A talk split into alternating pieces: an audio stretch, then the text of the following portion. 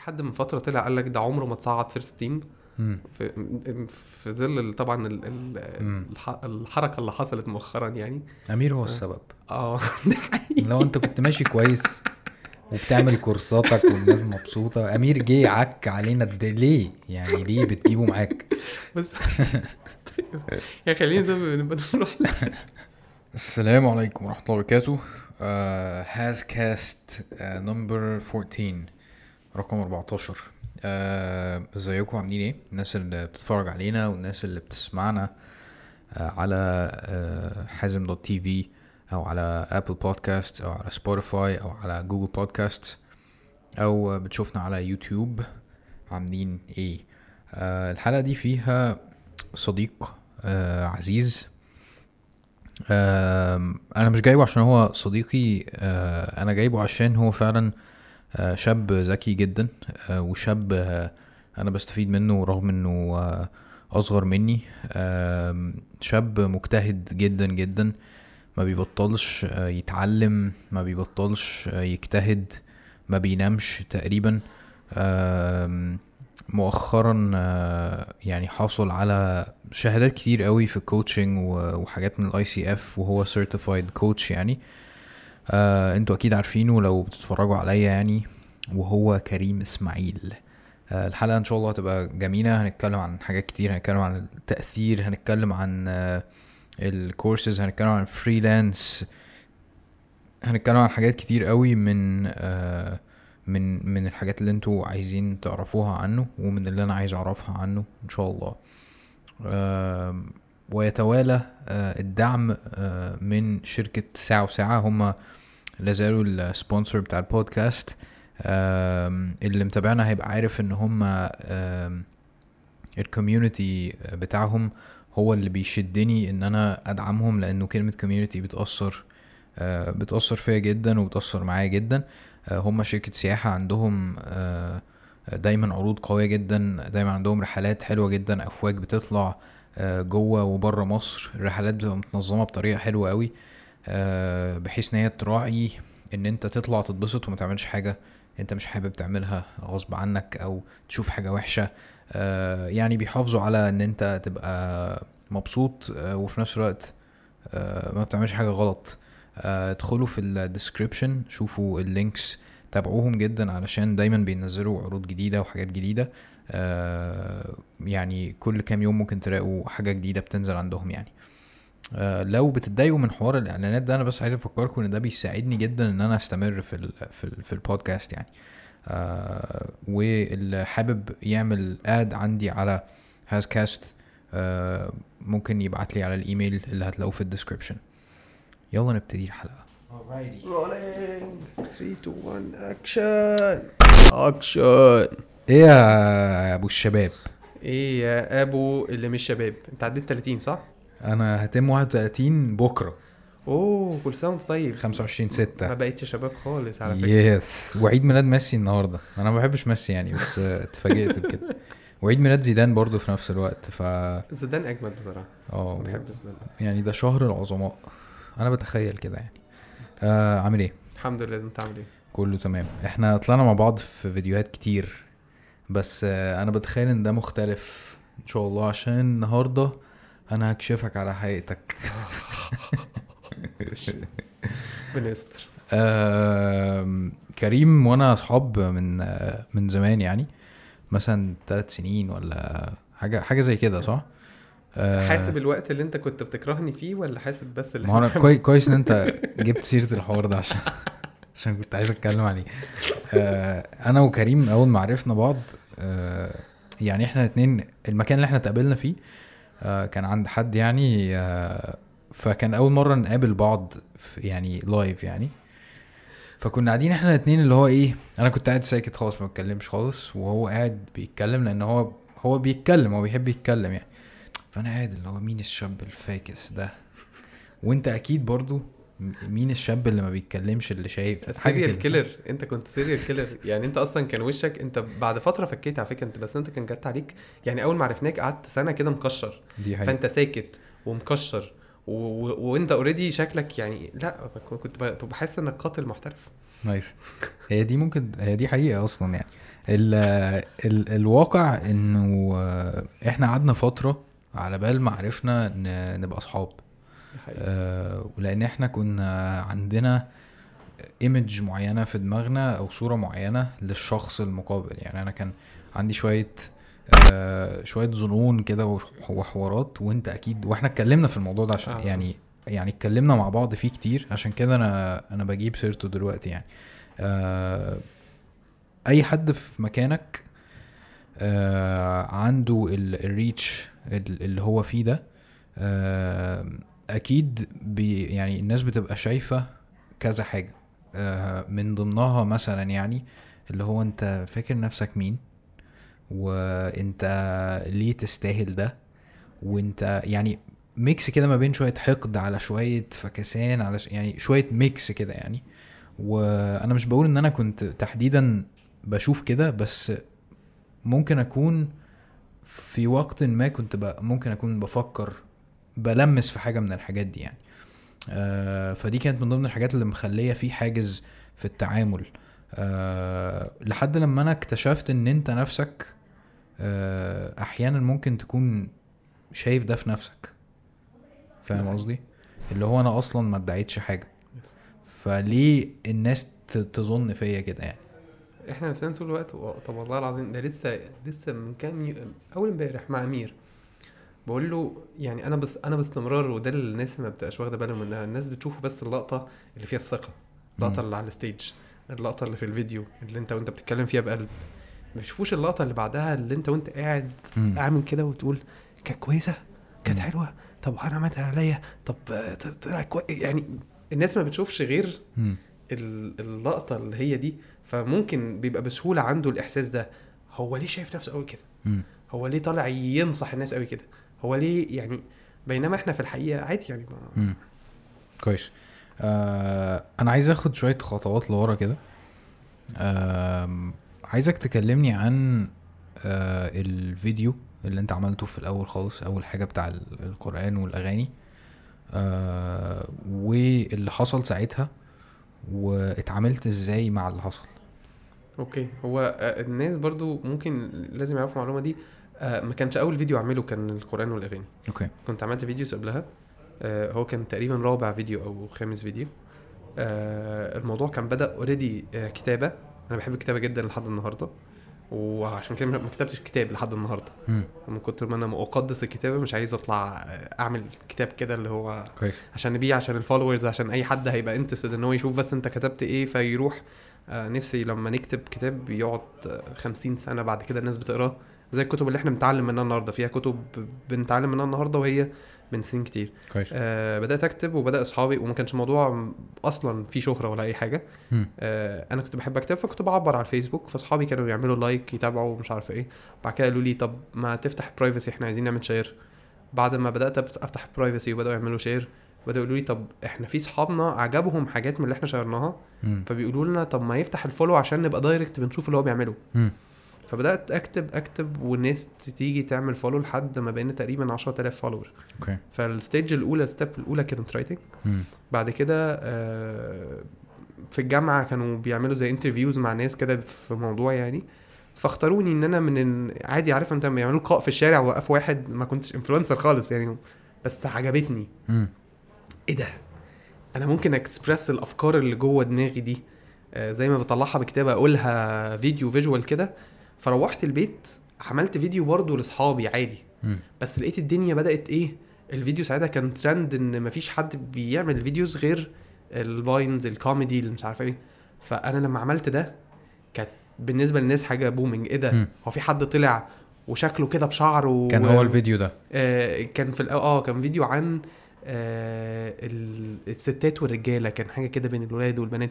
كانت حاجة شبابي خالص صغيرة يعني بيننا وبين بعض اصحاب مم. فالموضوع لقيته حلو أنا اتبسطت والناس. اتبسطت. فعملت فيديو تاني عن ال- البنت المثالية. الحاجات دي لما بتفرج عليها دلوقتي طبعا بنزل تحت ترابيزة فاهم؟ اللي هو لا أنا كنتش ملزق كده فاهم؟ لا ف والإفيهات طبعا. من يعني هو ده كان إفيه؟ هو أنا كنت بقول كده إزاي؟ فاهم؟ وهي الناس كان عاجبها إزاي برضو؟ ده برضو السؤال بيجي في دماغك دايما اللي هو طب أنا كنت مضروب في دماغي وبعد كده إنتوا كان عاجبكم ده إزاي؟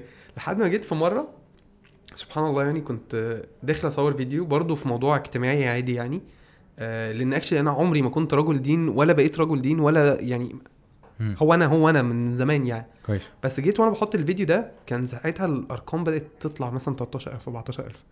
فجالي question في دماغي كده والله العظيم لحد النهارده ان فاكره بالظبط هو أنت هت بت- بتفتح الفيديو ده عشان أنت المفروض تعمل فيديو عشان ده sequence يعني مم.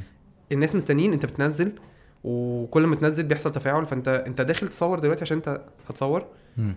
فقلت آه قشطة يعني آه هصور عشان هصور وأنا هتبسط فبدأت أعمل فيديو وسط وأنا بعمله كنتش مبسوط مم. كنت حاسس إن مش المفروض الناس اللي بتسمعني دي أو الناس اللي هتتفرج دي يشوفوا حاجة كده. يعني يشوفوا حاجة مينلي هزار و... وفيها معلومة بس معلومة عبيطة يعني كويس فقلت لأ عايز أعمل حاجة بجد.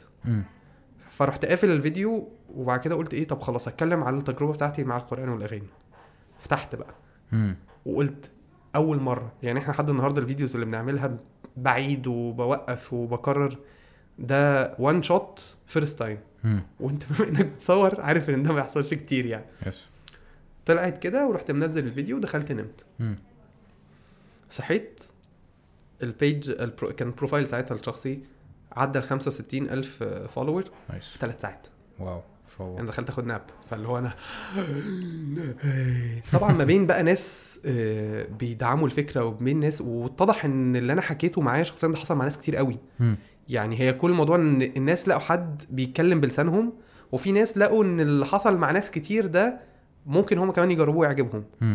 آه وكانت ال comments طبعا ما بين مقيد مقيد مقيد مؤيد. مؤيد, ما بين مؤيد وما بين آه ناس بتشتمني بامي ما أعرفش كان ليه ده كان كان هو في في ال social media في الناس comments واحد كده واحد بيخش إيه أمك فاهم اللي هو إيه؟ اللي هو يا ابني أنا عملت لك إيه يا ابني أنا. أنا في حالي بتكلم في حاجة في حالي آه وقعدت فترة الناس زنقوني بقى في الحتة دي. مم. داعية إن أنت لازم آه، تبقى ال next ايا كان X X فلان الداعيه مم. وده كان بالنسبة لي stress رهيب. أكيد. لأن أنا يعني مش حاجة ضد الدعاية. بس أنت مش كده. أنت مش شايف نفسك كده. مش قد شايف إنك مش قد المسؤولية مثلا. آه، مش بس حتى سيبك مح- يعني حتى في شغلنا مفيش فينا حد قد المسؤولية. يعني حتى وإحنا بنتكلم آه، في ال science وال psychology ومش عارف إيه بتاع إحنا عندنا مشاكل. فأنت نفس اللي بيحصل للراجل بتاع الدين إن هو بيقول حاجات وفي النص هو بني آدم برضه بيقع في الذنوب إحنا في شغلنا كده. إحنا بننصح وبنتعلم وبنطبق وبنعمل بس في النص إحنا بنقع في أخطاء لاننا بشر يعني. okay. ولكن هي الفكرة كلها إن أنا الاهتمام بتاعي ما كانش إن أنا أدرس علوم شرعية بقى ودعوة وكده. أنا بحب الدين ومقتنع إن أبويا مش شيخ بس كان بيرجع من صلاه الجمعة يحكي لنا اللي هو. آه، فهمه عشان هو كان بيصلي في المسجد بيطول وإحنا كنا بنروح نقعد عشان بس الناس تذكرش إن إحنا ما بنصليش الجمعة. بس إحنا كنا مع واحد بيخلص بسرعة وهو كان بيروح يقعد بيطول. فيحكي لنا يرجع بعد العشاء لو كان في درس كان يحكي لنا. فأبويا علمني دين كتير جدا ومع عمره ما خد ال title بتاع داعية. okay. فأنا مؤمن دايما إن لو عندي معلومة لو عندي حديث لو عندي آية لو عندي خاطرة لو عندي فكرة من حقي إن أنا أشاركها وما أسيبش الثواب ده لحد. بس في نفس الوقت أنا ليه ال- ال- اتحطينا يا تعمل الموضوع كامل يا تبقى هلاس. يعني يا هلاس يا شيخ. مم. طب ما ينفعش أبقى إنسان متزن في النص يعني عايش حياتي في المجال اللي أنا عايزه. بس في نفس الوقت ال background بتاعتي ربنا والدين بتاعي ده اللي هو المفروض أصلا يبقى ال standard بتاع الناس كلها. مم. يبقى الختم بتاعك أنا مسلم مهندس مسلم دكتور مسلم coach مسلم ايا كان. والإسلام بتاعي ده يبقى فعلا print طالعه في أدائي في الحياة. يعني أنا أنت شايفني وأنا بتحرك وبتصرف آه أنا فاهم التصرف ده جاي منين؟ جاي من ال print الأساسية بتاعته إن هو مسلم. okay. فاحترت أنا أنا كده ماشي كويس ولا أنت عايز لا؟ كويس جدا. Okay. آه فبدأت أبقى مزنوق جدا في حتة إن أنا لازم أعمل حاجة دينية رغم إن أنا بستمتع بيها وبحبها بس حسيت إن أنا مزنوق. يعني even كنت أول حاجة عملتها بقى كانت منسقة مرتبة يعني كان برنامج اسمه صحبة صالحة. لحد النهارده بحبه جدا بتفرج عليه وببقى مبسوط جدا. بس مفيش حد شافه تقريبا صح؟ آه، من بتوع الأيام دي يعني. آه تقريبا. ما كانش عليه مشاهدات كتير مش مش قصدي كده قصدي إن ما ده مش معروف يعني. آه مش من الحاجات المشهورة يعني. آه بس كان ح... أنا كنت مبسوط جدا وأنا بعمله. كان حاجة في جنينة كده تقريبا بالظبط،؟ آه. فكان كل اللي أنا عملته إيه رحت لناس آه، أصحابي كانوا بيدرسوا علوم شرعية وكانوا كانوا طلبة علم مم. على أبوه يعني قلت لهم أنا عايز أتكلم في ال topics دي. وهم اللي حضروا ال content وهم اللي حضروا الأحاديث وجابوا المرجعية بتاعتهم بتاع وقالوا لي deliver ده بأدائك كويس okay فلما عملت ده اتخضيت زيادة. رغم إن أنا كنت كاتب إن العاملين على المحتوى مش أنا يعني وضحت إن ده مش أنا بس still برضو اتضغطت في حتة. آه، أسئلة فقهية وأسئلة في في فتوى واسئله اللي هو إيه مم. والناس واقفة مستنياك تغلط عشان يقول لك أكيد. أنت بتاخد الدين كوبري عشان أكيد طبعا آه، تعمل مش عارف إيه آه، stress stress ومظهرك كان أكيد مستفز ليهم إن أنت إزاي بتسمح لنفسك مش عارف إيه بجد بجد أما أصل أنا أصل أصل في ثيم كده أنا عايز أبقى قافش فيه في في البودكاست ده هي فكرة إنه كتير من النقد اللي الواحد بيقابله آه بيبقى جاي من من حتة رخمة جدا وهي ممكن تبقى حتة حقد مثلا أو حتة إنه أنا شايف إن أنا أستاهل أكتر أو شايف إن أنا ببذل مجهود أكتر أو حاجة زي كده. فده فده أنا مؤمن بيه وده أنا حاسس إن إحنا محتاجين نبقى شايفينه وشايفينه في نفسنا لو إحنا لو إحنا كده. هو إحنا بنعمل ده. وفي برضه ناس تانية عشان برضه يعني اللي بيسمع دلوقتي حالا ما يحسش الموضوع مزنوق في حتة في حد هو منتقدك لأن طبيعتنا البشرية إحنا بننجذب للناس اللي شبهنا. امم يعني أكيد صح. آه أنا لو أنا مثلا محجبة هبقى منجذبة للكوميونتي المحجبات إزاي؟ لو أنا محجبة على عايز أبقى مم. محجبة. لو أنا آه بحب الكورة عايز أبقى أقعد مع ال group اللي بيحب الكورة. ودي حاجة في السايكولوجي اللي بيتقال عليها الايجو بتاع الإنسان. الايجو بتاع الإنسان بيخليه عايز يجري على حد شبهه عشان ياخد تصديق. ياخد تصديق على اللي هو؟ عايزه ويعملوا group ويحولوا الناس تانية ل groups ويبتدي بعد كده ي... ي... يعني ينزل ال groups التانية عشان يطلع هو. okay. دي رحلة الايجو بتاع الإنسان. مم. فاحنا هنلاقينا إيه؟ أنت عايز تخش ال group بتاعنا وأنت شكلك مش شبهنا؟ يعني أنت عايز تتحسب علينا إن أنت راجل بتقول إن أنا بحب الدين. مم. وأنت مطول شعرك كده. انت عايز تقول انك بتحب الدين بس مش هتبقى شيخ وداعية بقى زي اللي إحنا متعودين إن إحنا بنسمع منهم؟ يعني بيبقى فيها حتة شوية أنا مش قادر أتقبل حد. بره ال format اللي أنا حافظه. هل تفتكر في الحتة دي تحديدا آه، موضوع الدين والكلام ده هل تفتكر إن ده جاي من حتة إنه آه، لأن هم عايزين يحافظوا على مظهر معين وهو ده الصح ولا لأن أنت اتكلمت بطريقة كويسة والناس بدأت تسمعك وانت أصلا واخد حريتك شوية بس في إطار مش غلط برضو. يعني لو أنا قافش وقافل على نفسي وانت وبعمل حاجة معينة وانت بتعمل نفس الحاجة وبتحقق أكتر وفي نفس الوقت واخد حريتك أكتر أنا هتضايق. آه، يعني أصل هي segment كبيرة قوي فهنقسمهم. في جزء عنده ده بتاعت أنا عندي أكتر منك. وعلى فكرة أنا شفت ده قريب وبعيد وف- على مدار السنين كلها اللي هو يعني أنا عامل وعامل وعامل وأنت اللي. الناس بتعمل معاك كده فده, فده group موجود. آه، وموجود بكثرة وبيحصل على مستوى مجالات مختلفة مش بس المستوى الديني على المستوى العلمي كمان. وحصل معانا قريب يعني من الناس آه، وفي group تاني اللي هو آه، يعني ودي حتة خطر قوي عندنا إن علم بدون حكمة مم.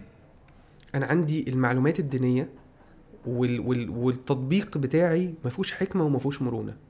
فيا إما بخنق نفسي والناس هم نفسهم بيتعبوا okay يا إما بحاول أخنق كل اللي حواليا عشان ما أحسش إن أنا مخنوق. لوحدي. فأبتدي أفرض القيود اللي أنا حطيتها على نفسي بدون حكمة وبدون وعي وبدون فهم متعمق للأمر وبدون استيعاب إن هو الدين أصلا. في درجات. فعادي جدا إحنا يعني معظم الناس بتختلف معانا يا حازم وبيتخانقوا معانا وبيشتمونا والله لو بصينا على كمية الحاجات اللي إحنا متفقين عليها. هي أضعاف مضاعفة الحتة الصغيرة اللي أنت قررت إن أنت أنا وأنت نخسر بعض عشان. أنت مختلف معايا في الحتة دي بس. صح أنا معاك. آه أنت في الفترة دي آه ال- الفترة اللي أنت بدأت ت... السوشيال ميديا تكبر معاك وكده كنت بتلعب كورة ساعتها؟ آه كنت لسه بلعب كورة. آه وكنت بدأت أعمل محاضرات ودي برضو حاجة من الناس ما تعرفهاش. أنا كنت مم. بعمل محاضرات من وأنا بلعب كورة. أوكي. ومن قبل ما السوشيال ميديا تعدي ال 10000 follower. أوكي هو ده خلاف بيني وبينك دلوقتي لأن أنت زملكاوي. آه. فدي فدي مشكلة. يعني دي مشكلة. رغم إن أنا أهلاوي بس أنا يعني طب سؤال بتتفرج على ماتشات الأهلي؟ ما أنا كنت لسه هقول لك أنا أنا معايا ال membership بتاعت إن أنا أهلاوي أوكي. بس ما استعملتهاش بقالي مثلا 15 سنة ولا حاجة. بس أنا أهلاوي وممكن أتخانق معاك. أيوه وأنا زملكاوي وممكن أتخانق معاك بس أنا برضو ال member آه، ship مش- دي راكنها بقالي فتره طويله فال أنت قعدت تلعب كورة قد إيه؟ آه 13 سنة. nice بص 15 سنة. وكنت- وكنت 13 واصل 13 ل pro level. في الزمالك يعني. يعني انت وصلت لمرحلة انت كنت بتلعب في الفريق الأول في الزمالك. آه كنت كنت مع فييرا. آه في حد من فترة طلع قال لك ده عمره ما تصعد first team. في في ظل طبعا ال- ال- مم. الح- الحركة اللي حصلت مؤخرا يعني. أمير هو السبب. آه. لو انت كنت ماشي كويس وبتعمل كورساتك والناس مبسوطة أمير جه عك علينا. ليه؟ يعني ليه بتجيبه معاك؟ بس طيب يعني خلينا ده نبقى نروح ال فأنا كنت منزل صورة أصلا من التمرين بعمل tackling على أحمد حسن. أحمد حسن بتاع الكورة آه. كابتن منتخب مصر وفييرا واقف ورانا. فاللي هو ونزلتها على السوشيال ميديا من زمان ومعروفة يعني كانت انتشرت وبتاع. فا آه لعبت first team مع الزمالك. دخلت ماتشات في الدوري بس كنت على الاحتياطي ما نزلتش في الملعب يعني. آه بعد كده حصلت بقى لخبطات كتير بقى. فييرا نفسه مشي. جابوا كابتن حلمي طولان بعدها. يعني حصل في, ال... في الوقت ده بتاع ثلاث أجهزة فنية أو أربع أجهزة فنية اتغيروا. وراحوا الزمالك اشتروا 18 لعيب مرة واحدة فجأة كده. يعني حصلت لخبطات كتير ولكن إحنا كنا أنا كنت ماشي في ال... في اللاين ده ولعبت منتخب مصر مع كابتن ربيع ياسين آه وسافرنا الإمارات ولعبنا ماتشات ودية. بس المشكلة كنت أحيانا بتصاب بالحاجات المهمة دايما يعني. آه فالكوره الناس دايما إيه؟ لما بتسيب حاجة الناس دايما يقول لك أنت فشلت. مم.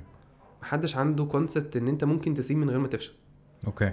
فاهم. قصدي؟ حلو. آه وأنا بشوف ده فيك. يعني أنت دلوقتي شوية شوية من إحساسي أو متابعتي يعني آه، بعدت شوية عن ال vlogs وبتعمل بودكاست ما أقدرش أقول إنك فشلت في ال vlogs خالص لأن ال- ال vlogs أصلا هي اللي خلتك عندك الجمهور اللي بيتفرج على البودكاست فاهم. قصدي؟ فان أنا شفت من حاجة لحاجة أوكي. مش معناها إنك فشلت في حاجة. بس نفس الخناقة كانت يعني هو أي حد آه، بيشوف حد غير يقول لك ده فشل عشان كده غير. لأ يا جماعة الحياة يعني فيها حاجات أهم بكتير ممكن أغير ال career بتاعي عشانها أو آخد قرار كبير عشانها غير. إن أنا مش لاقي نتيجة هنا. جميل. انت بس أنت كنت لاقي نتيجة والدنيا كانت كويسة أنا وأنت كنت, كنت أنا كنت ماشي أنا بعد ما بطلت الكوره بسنتين والله حازم لح... يعني بعدها بسنتين.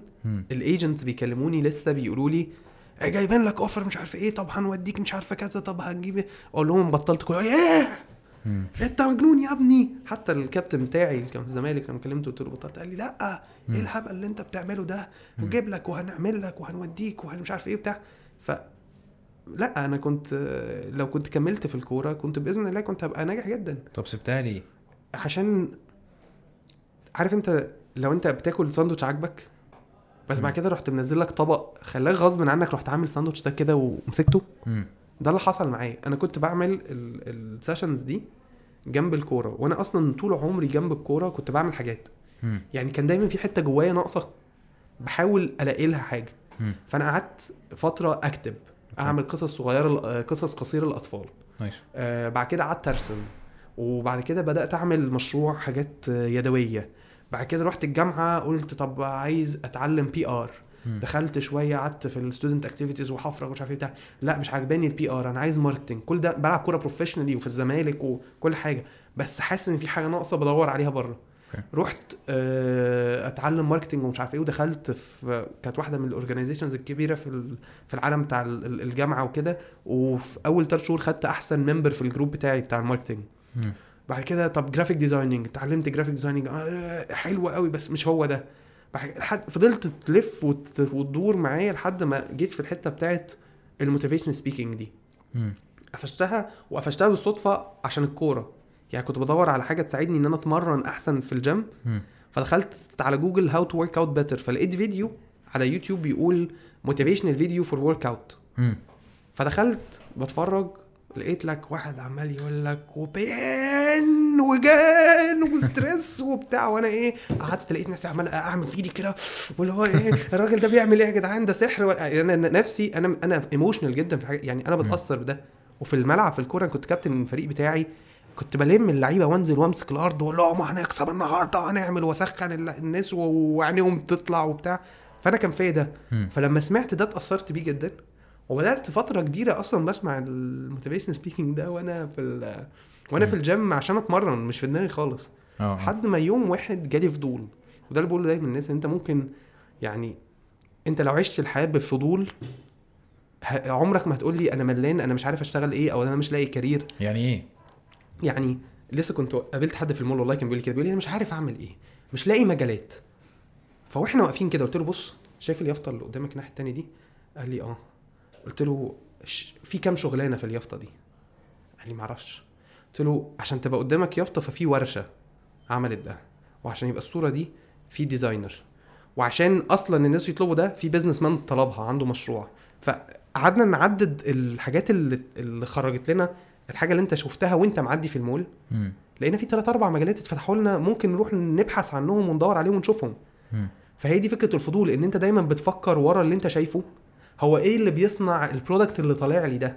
بتفرج على إعلان في التلفزيون بدل ما عمال أتفرج وأسقف وخلاص.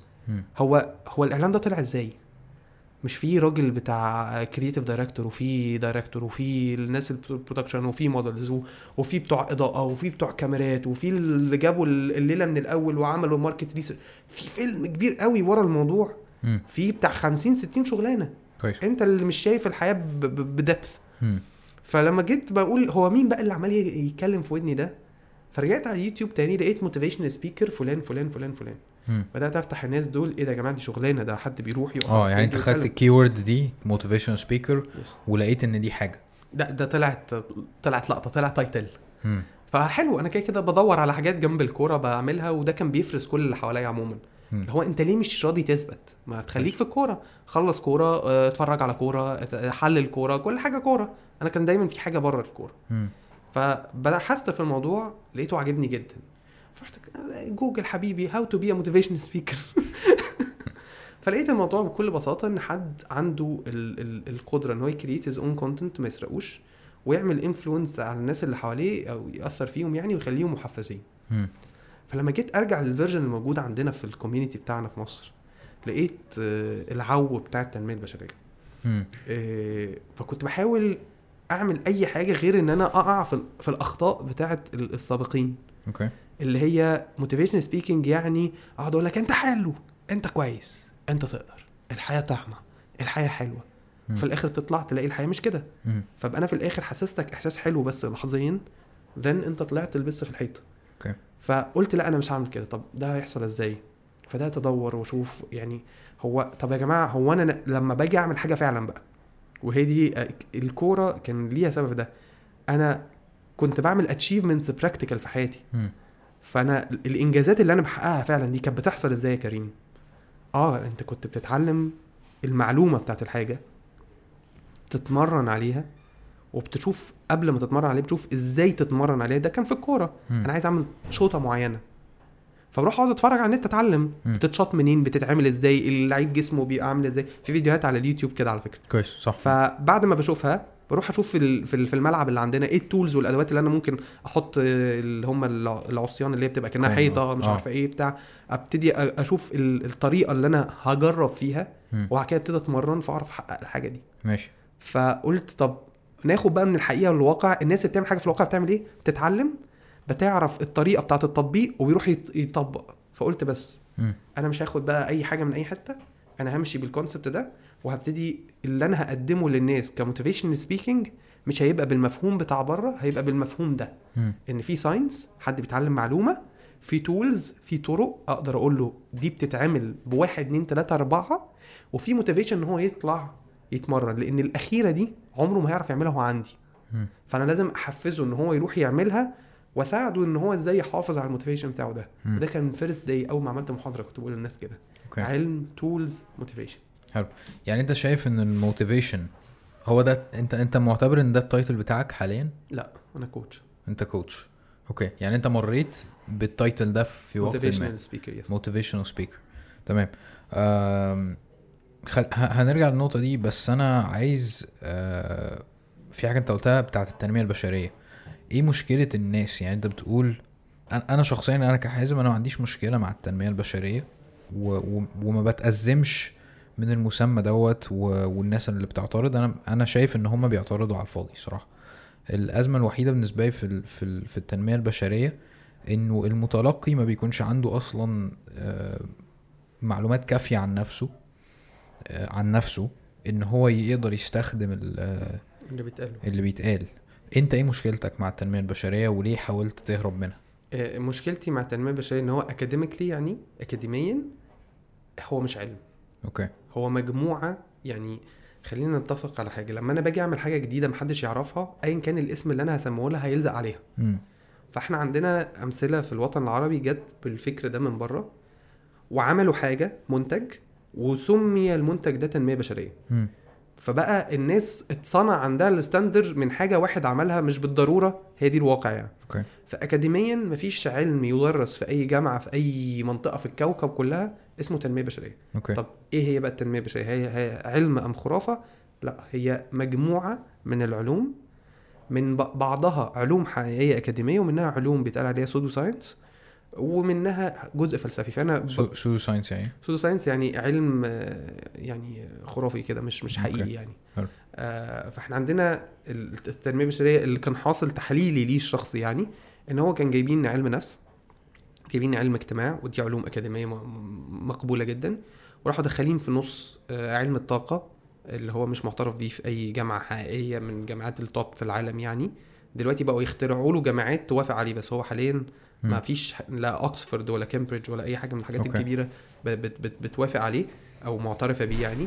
وشوية فلسفة ودين. امم وتجارب شخصية. ويزرع دول بقى كله في التجارب الشخصية سواء بتاعتي أو بتاعت الناس وبدأنا نطلع منتج. امم طيب المنتج ده لازم يبقى على الودان حلو. امم لأنه already النسبة الكبيرة منه حقيقة. يعني الفلسفة موجودة الدين موجود علم النفس وعلم الاجتماع موجودين. وال energy مش موجودة مش هتضايقنا قوي. ولكن تطبيق الحاجات دي بالتوليفة دي على الناس على إن ده علم حقيقي نهائي واحد زائد واحد بيساوي اتنين شيء مستحيل. لأن حتى السيكولوجي معقد جدا.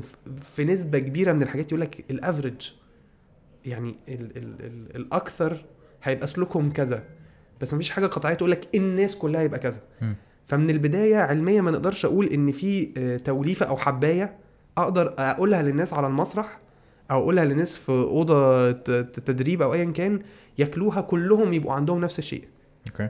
ف ودي كانت مشكلة التنمية البشرية. إن هي كانت بتدي وعد غير ممكن. امم أنا بوعدك إن هذه الدورة التدريبية أو هذه المحاضرة هتجعل منك إنسان ناجح. أو هتجعل منك إنسان سعيد. أو أو أو أو. فالمشكلة أحيانا ما بتبقاش في المحتوى على فكرة. يعني ممكن تسمع حد بيقول أنا بقدم تنمية بشرية تسمع الكلام اللي هو بيقوله ما فيهوش مشكلة. بس المشكلة في التوقعات اللي زادت قوي بالوعد العالي قوي اللي استخدمناه في البيع. تعالى المحاضرة اللي هتغير حياتك. تعالى هتخرج من هنا تطلع إنسان جديد. تعالى مش عارف إيه بتاع. يا جماعة في الأول في الآخر أنا بشارك الراجل شوية معلومات. بغير له حاجات في تفكيره وبضيف له شوية معلومات. طلع عمل بيها حاجة عمل ما طلعش ما عملش كل اللي أنا قلته ده في الكنافه ما, ما عملش حاجة. فمشكلة إن لما الإنسان بيدي نفسه أكبر من حجمه بيخلي الدنيا تبوظ من حواليه. أنا اديت لنفسي حجم إن أنا أقدر أغيرك. امم وإلى إن النهارده اللي إحنا بندرسه في ال coaching بيقول لك وأنت بت- بتحط العقد اللي بينك وبين العميل مكتوب في العقد. بو- point بتقول responsibility of change on the client. مسؤولية التغيير على العميل. تمام. لأن في الحقيقة مهما مش مش همسك إيدك خليها تروح تعمل كذا. يا عم جاي لي أساعدك عشان تعمل دايت حتى الدكتور يعني. ما بيكتب لك الأكل وبتروح أنت يا تعمله يا ما تعملوش. فالبروباجندا اللي حصلت عشان الناس مع- معلش خليني صريح. الناس محت... أحيانا بيبقوا desperate أو أو يعني محبطين لدرجة إن أنا عندي استعداد أدفع فلوس لحد يكذب عليا. okay. بس عشان أنا محتاج الكذبة دي عشان نفسيا مش قادر أتعامل مع الواقع. ماشي. ودول الفئة الكبيرة اللي لعب عليها الناس بتوع التنمية البشرية.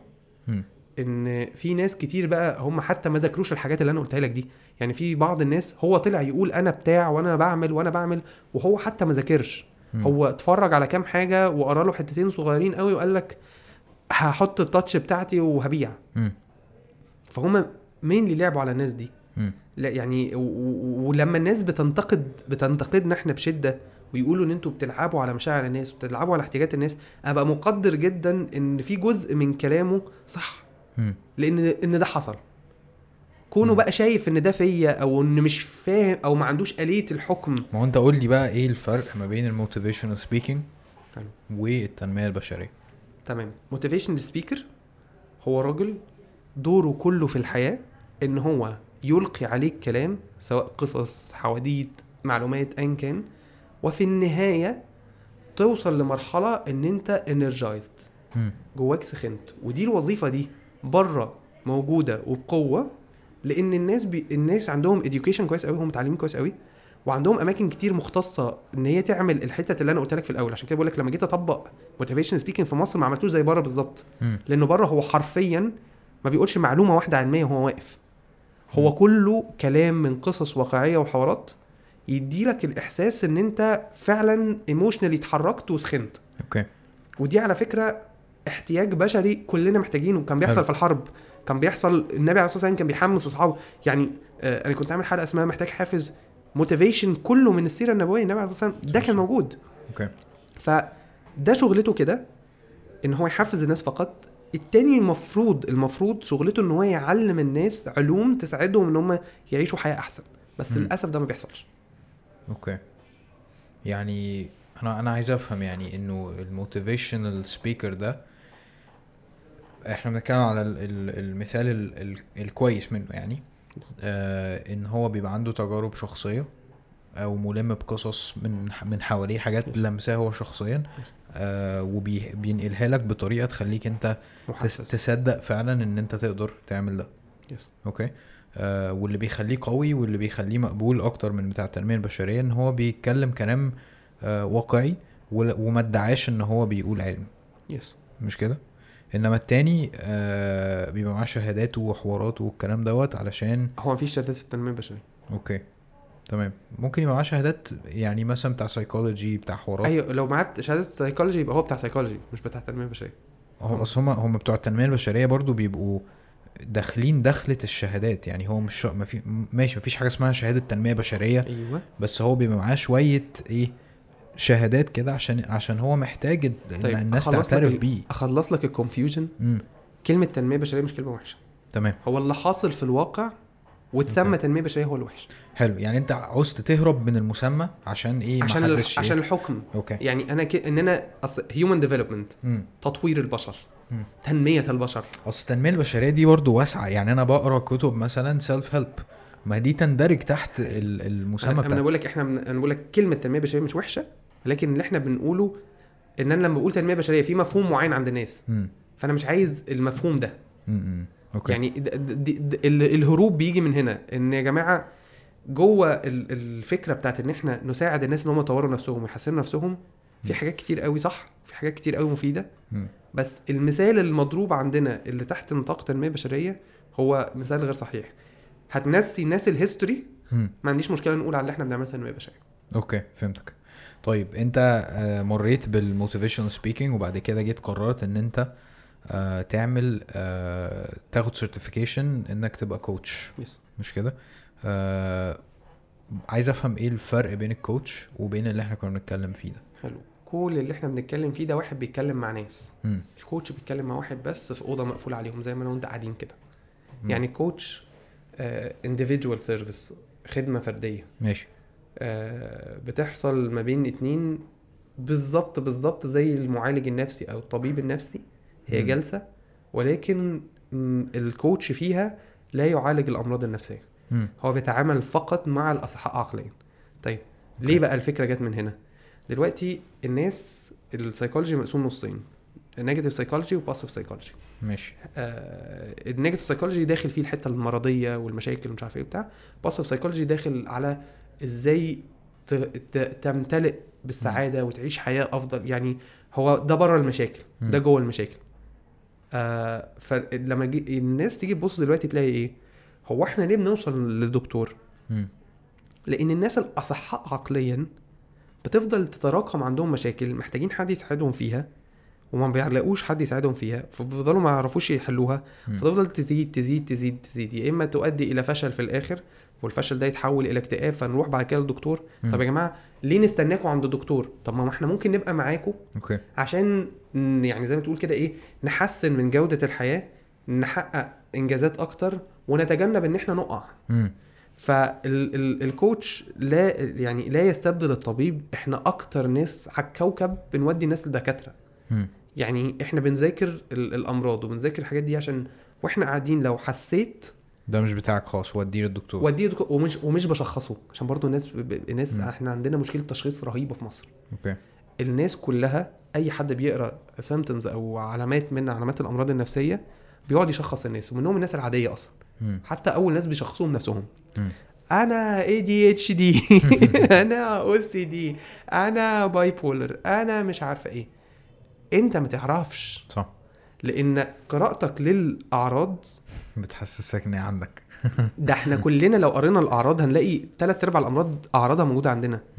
الطبيب هو اللي قادر يدرس ال... يعني قادر يمشي معاك حتة طويلة قوي عشان يربط ال... ال... الأعراض مع بعضها. يشوف آه، تجمع معين من الأعراض وأطباء نفسيين كتير بيقولوا إحنا أحيانا ما بنقدرش نشخص شخص بمرض معين إلا لما بريفيره لاتنين تلاتة زيي أطباء. ولما هو إحنا التلاتة نتكلم ها يا جماعة شفتوا إيه؟ اتفقنا إن هو عنده العرض ده أو عنده المرض ده نشخص إن هو عنده المرض ده. لأن كوني أنا كشخص وأنا بسمعك ما حسيتش إن أنت normal مش معناه إن أنت مش normal ممكن يكون مشكلة فيا أنا الطبيب. يعني. الطبيب نفسه بيقول لك ممكن أنا نفسي ما بقاش قادر أحدد إذا كان فعلا أنت غريب عليا ولا أنت غريب على الكتاب اللي بيقول إن ده المرض. okay. فأحيانا الطبيب يلجأ إلى طبيب زميل عشان ينهي الشك اللي جواه في المرض. فأنت بقى قعدت في البيت قريت حاجة دقيقتين رحت نازل آه ده عنده انفصام وده عنده التصاق وده عنده انسلاخ وده يا عم ارحمنا بالراحة. فإحنا ما بنشخصش الناس حتى لما بحس إن إحنا في حتة لو سمحت روح check مع دكتور. نطمن وبعد كده نرجع نكمل okay ما اطمناش وطلع فعلا في مشكلة كمل مع الطبيب قال لك تعال نكمل إحنا الاثنين in parallel بنكمل قال لك لا خليك معايا للآخر خليك يعني. ال higher call دايما للطبيب. طيب جوه ال coaching session بنعمل إيه بنفك الكلاكيع اللي جوه الدماغ. ودي آه إحنا يعني مخنا بيشتغل بيشتغل بطريقة complicated جدا أبسطها إيه إن مش كل حاجة بنعملها في حياتنا مش كل فكرة وكل قرار وكل حاجة بنشوفها بن بن process ت بعمق. في حاجات بننطها كده ليه؟ عشان إحنا لو ما نطيناش حاجات مخنا هي hang. فانت دايما بيتقال يعني حتى بيتقال عليه jumping to conclusion. أنا ما أنا ما أنا أنا ما قعدتش حللت وطلعت ب conclusion أنا نطيت على طول لل conclusion conclusion يعني ناتج. ال- اللي هو الناتج ال- ال- اللي طالع. فتلاقي مثلا يعني لما يجوا يبحثوا مثلا كان في كان في بحث كان لطيف جدا بيقول لك الناس اللي بتقول إن كل الناس كذا لما جم يسألوهم بقى طب مين الناس دول؟ لمجرد بس إن هم قالوا كل الناس. مين الناس دول؟ بيسكتوا. طب عدهم لي طلعوا من خمسة لسبعة. كل الناس. فاهم قصدي؟ فالمخ عنده قدرة رهيبة عن إن هو ي misjudge إن هو يحكم بطريقة غلط. okay. فالراجل ال coach ده بيساعدك إن أنت تفك. الحاجات دي وأنت ماشي ومهما كنت متعلم ومهما كنت مثقف وحتى لو أنت coach نفسك مخك بيخليك تعمل الحاجات دي. أكيد. أنا أنا مصدق ده جدا. أنا معظم الناس اللي أنا بت- بتابعهم عشان آخد منهم علم معين أو آخد منهم techniques معينة أو أي حاجة بيتكلموا publicly كده بيقول لك أنا ال coach ال business coach بتاعي قال لي كذا ال life coach يعني مفيش ال relationship coaching بره أو ال أو ال couples therapy أو الحوارات دي عادي جدا جدا ان هي تبقى موجودة. وزي ما قلت لك إنه أنا أنا مؤمن جدا إنه العلاقة دي بتبقى في أحسن حالاتها لما فعلا الواحد الشخص اللي رايح لل coach عارف يبقى عارف نفسه. Yes. يعني إحنا اتكلمنا أنا وانت كتير آه عملنا حاجة زي sessions يعني Yes. مع انك انت كسرت كتير من القوانين يعني هو من قوانين ال coaching ان انت ما بتديش نصايح Yes. بس عشان إحنا كنا قاعدين قاعدة كده يعني. آه، إحنا مشينا خدنا خطوات كتير عشان أنا جاي ب... بالأد... ب... أنا عارف إلى حد كبير أنا كنت عايز إيه Yes. بس انت كنت بتيجي بتقف طب انت فعلا مش عارف إيه طب انت بتاع فدي فعلا ضرورية جدا إن انت بتديك فرصة إن أنت تشوف نفسك بطريقة تانية وكلنا محتاجين ده مهما زي ما أنت قلت بالظبط مهما كنا educated أو واعيين أو ايا هو كان. انت يبقى عندك النضج والتواضع اللي يخليك تبقى متقبل فكرة إن ممكن في حياتي يكون في حاجة أنا مش شايفها. وإن قد يكون في حد فعلا غيري على الكوكب ممكن يساعدني. لأن في ناس عندها ايجو على المساعدة. مم. أنا محدش يساعدني أنا بساعد الناس كلها. okay. آه، أو أنا فاهم أكتر من الناس كلها. أو مم. أنا أذكى من الناس كلها. على فكرة ممكن ال coach اللي بعته قدامك ال IQ بتاعه يبقى أقل من منك.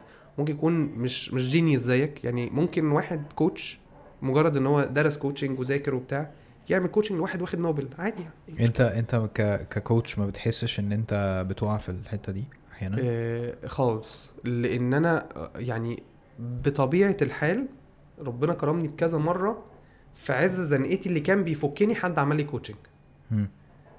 فيعني اتعريت قدام ناس كتير عشان اوصل للحتة دي. كويس. إن أنا جات عليا في الأول خالص أول لما بدأت وهو الواحد دايما في البدايات بيبقى الإيجو واخده يعني اللي هو إيه لا أنا ما عنديش مشاكل. أنا حل الناس مشكلة بس أنا ما عنديش مشاكل. لحد ما قعدت مع كذا حد أوه، ده أنت المشاكل نفسها يا معلم. ده أنت عندك بلاوي. مم. فجزء أصلا من التعليم بتاع ال coach أو أو وعامة ان أنا لما درست coaching أنا اتغيرت. ال core بتاع ال coaching إيه؟ إن أنت بتشتغل باستمرار إن أنت تطور نفسك عشان تبقى coach أحسن. مم. فال coach اللي في لحظة ما بيحس إن هو I'm good enough إن أنا أساعد الناس كلها ومش محتاج لحد يساعدني ولا محتاج أتطور هو بدأ ال decline بتاعه بدأ يرجع من زمان وبدأ يضيع من زمان. مم. فرجوعا تاني لفكرة ال coaching session حرفيا بتحصل حاجات أنت لا تتخيلها. okay. وأنت وأنت أكيد حصل معاك ده وإحنا بنتكلم كذا مرة تقول لي لا أنا في حاجة نورت. حتى. بتطلع كده يقول لك في حاجة نورت قدامي شفت حاجة رغم إن ده ال situation بتاعي اللي أنا عايشه اللي أنا بقالي مثلا ثلاث أيام بفكر فيه بس لما جيت اتكلمت مع حد خل... خلاني شفت aspect أو زاوية أنا ما شفتهاش قبل كده صح.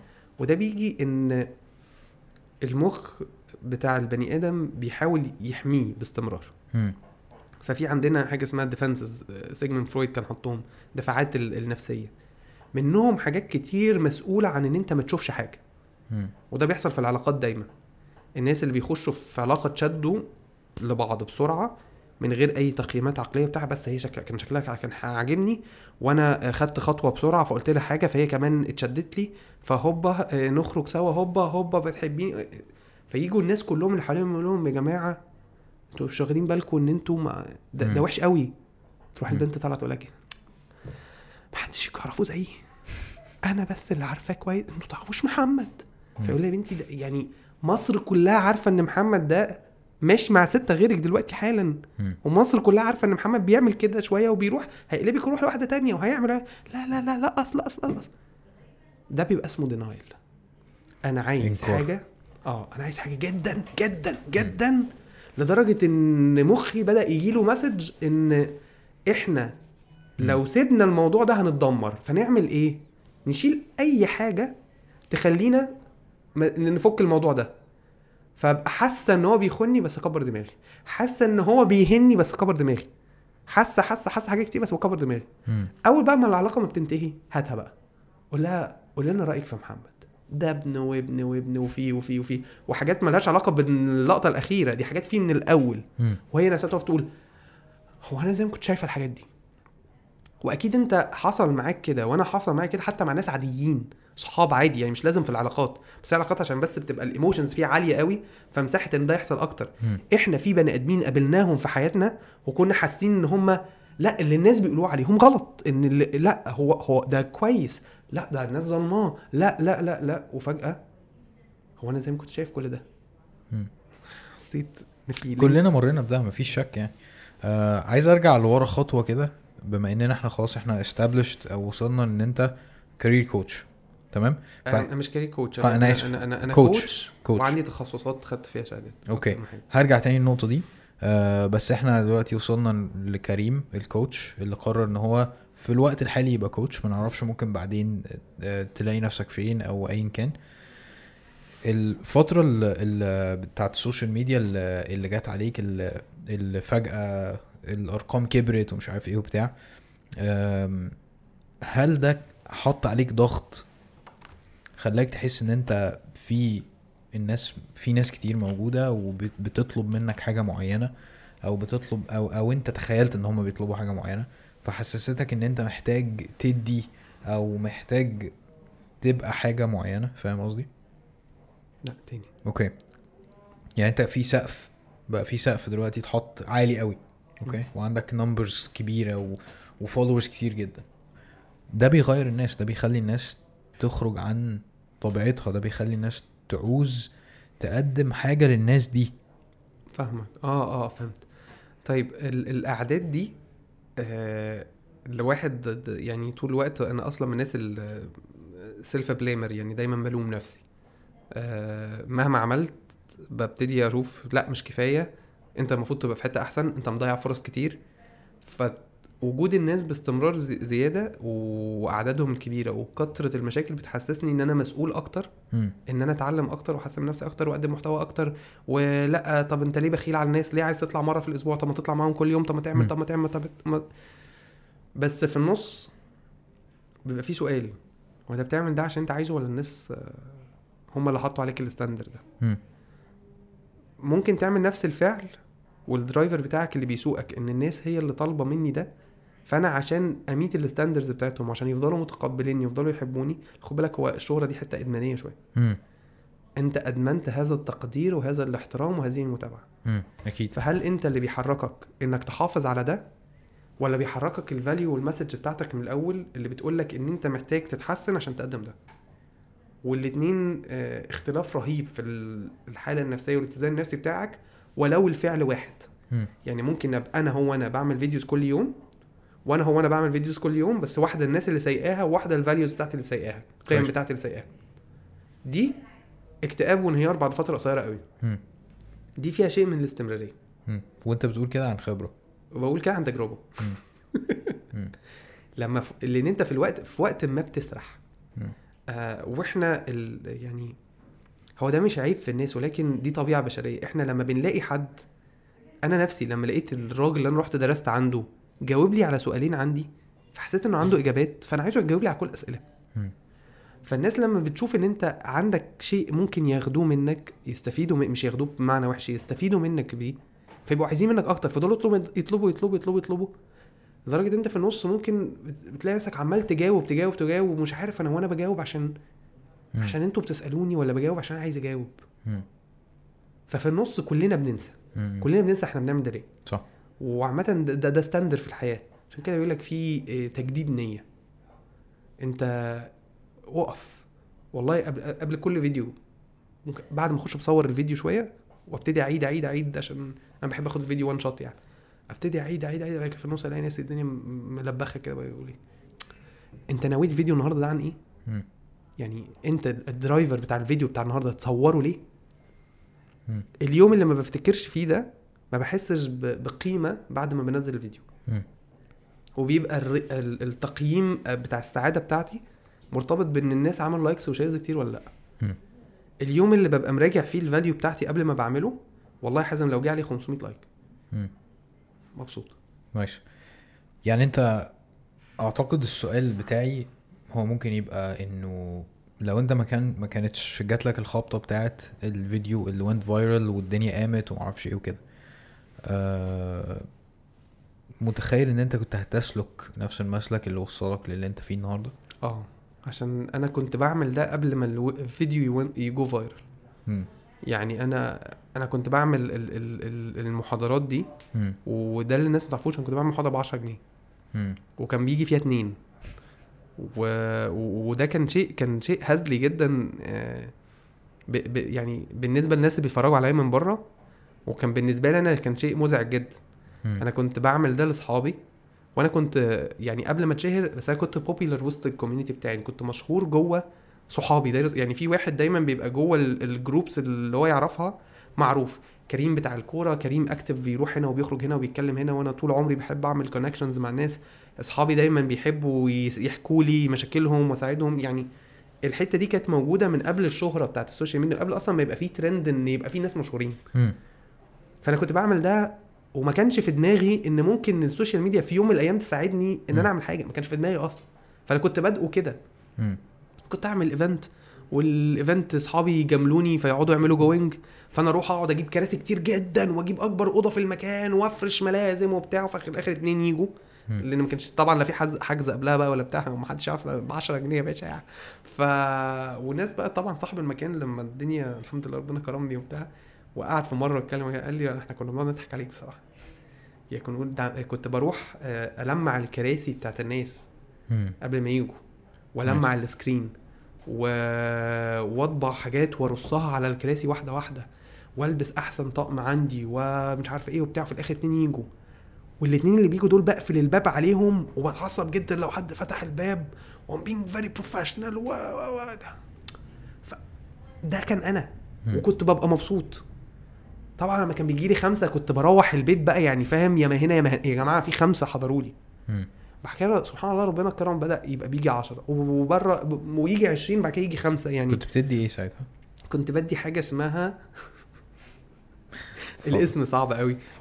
the way to excellent success excellent success يعني ما تعرفش اللي, اللي عمل الجملة. كان كان ضارب إيه فاهم؟ بس يعني مين اللي إيه؟ عمل الجملة؟ مش إيه؟ أنت يعني آه. أنا زمان أنا مش أنا النهارده.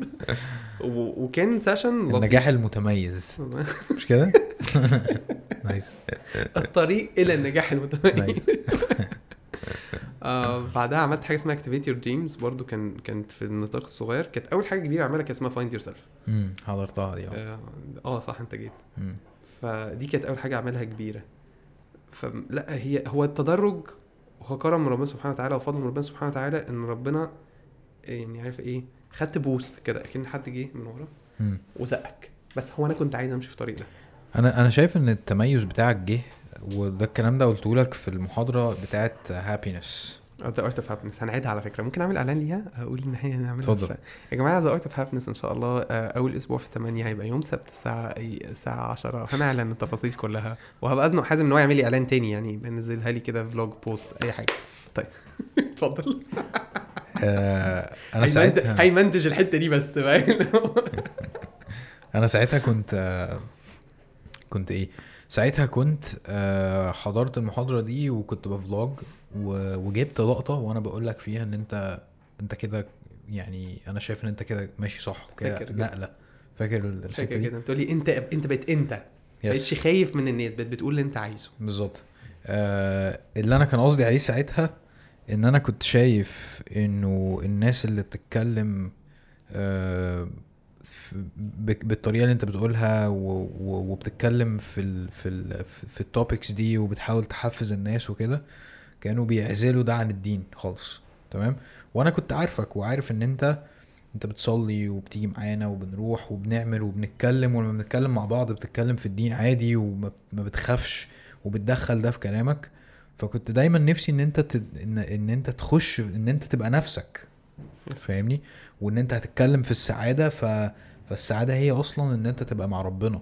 فأنت إزاي هتدخل ده في محاضرة وتجيب الناس وفي نفس الوقت الناس ما تبقاش شايفة إنك شيخ والكلام ده؟ فأنا كنت شايف إن دي خطوة قوية جدا جدا بالنسبة لك يعني. هو ده كان ليه تأثير؟ يعني لما حضرت لي أنت زمان وأنا كنت خايف جدا أقول أي حاجة دي لأن كنت في عز المرحلة بتاعت إن إحنا بحاول أفصل عند الناس البراند إن أنا مش دقاق أنا كنت حرفيا كنت حرفيا لو سألت حد تعرف كلمة اسمها إيه؟ يقول لك الدعايه فاهم قصدي؟ فبعد كده يعني بعد ما ال ال ال الناس بدأت خلاص بقى كريم إسماعيل coach كريم إسماعيل motivation ايا ايا كان الاسم اللي هم هيحطوه يعني. فبدأت أبقى لما بقول حاجة فيها دين فالناس بدأت تستوعب إن ده ال coach اللي بيقول دين. فكانت بدأت تديني حرية شوية إن أنا أرجع على طبيعتي. خلاص إحنا اتفقنا إن أنا مش مش مش داعية. سيبوني أبقى مسلم بقى. كويس. حلوة ال- ال- الكلمة دي حلوة. okay. طيب إحنا كده مشينا في ال timeline لحد لما أنت بقيت آه، دخلت في ال coaching تمام؟ Yes. أنت قلت إن أنت عندك تخصصات. أه. جامعة. كويس. أه. آه إيه هما؟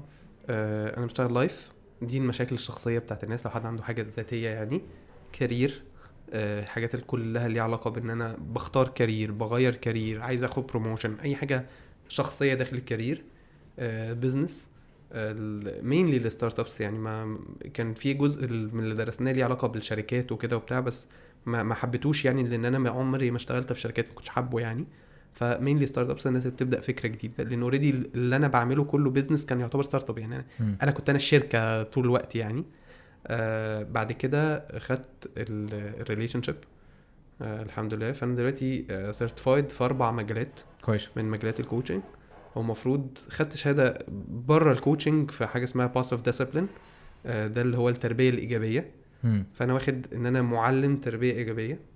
وإن شاء الله السنة دي في شهر تسعة المفروض هدرس بقى إيه certified parent coach إن. أنا كمان أبقى مربي coach آه، أو مؤهل إن أنا coach المربين يعني اللي هم الآباء والأمهات يعني. okay. وفي حاجة تانية برضو في علم النفس الإيجابي إن شاء الله شهادة تانية اخدها في آخر السنة بإذن الله. عندي كذا سؤال في الحتة دي. أنت ليه اخترت كل الحاجات دي؟ هقول لك بقى. دي دي ده, سؤال حلو قوي يا جماعة حازم أسئلته حلوة يا جماعة. واعملوا انت تنسوش تعملوا like وتعملوا share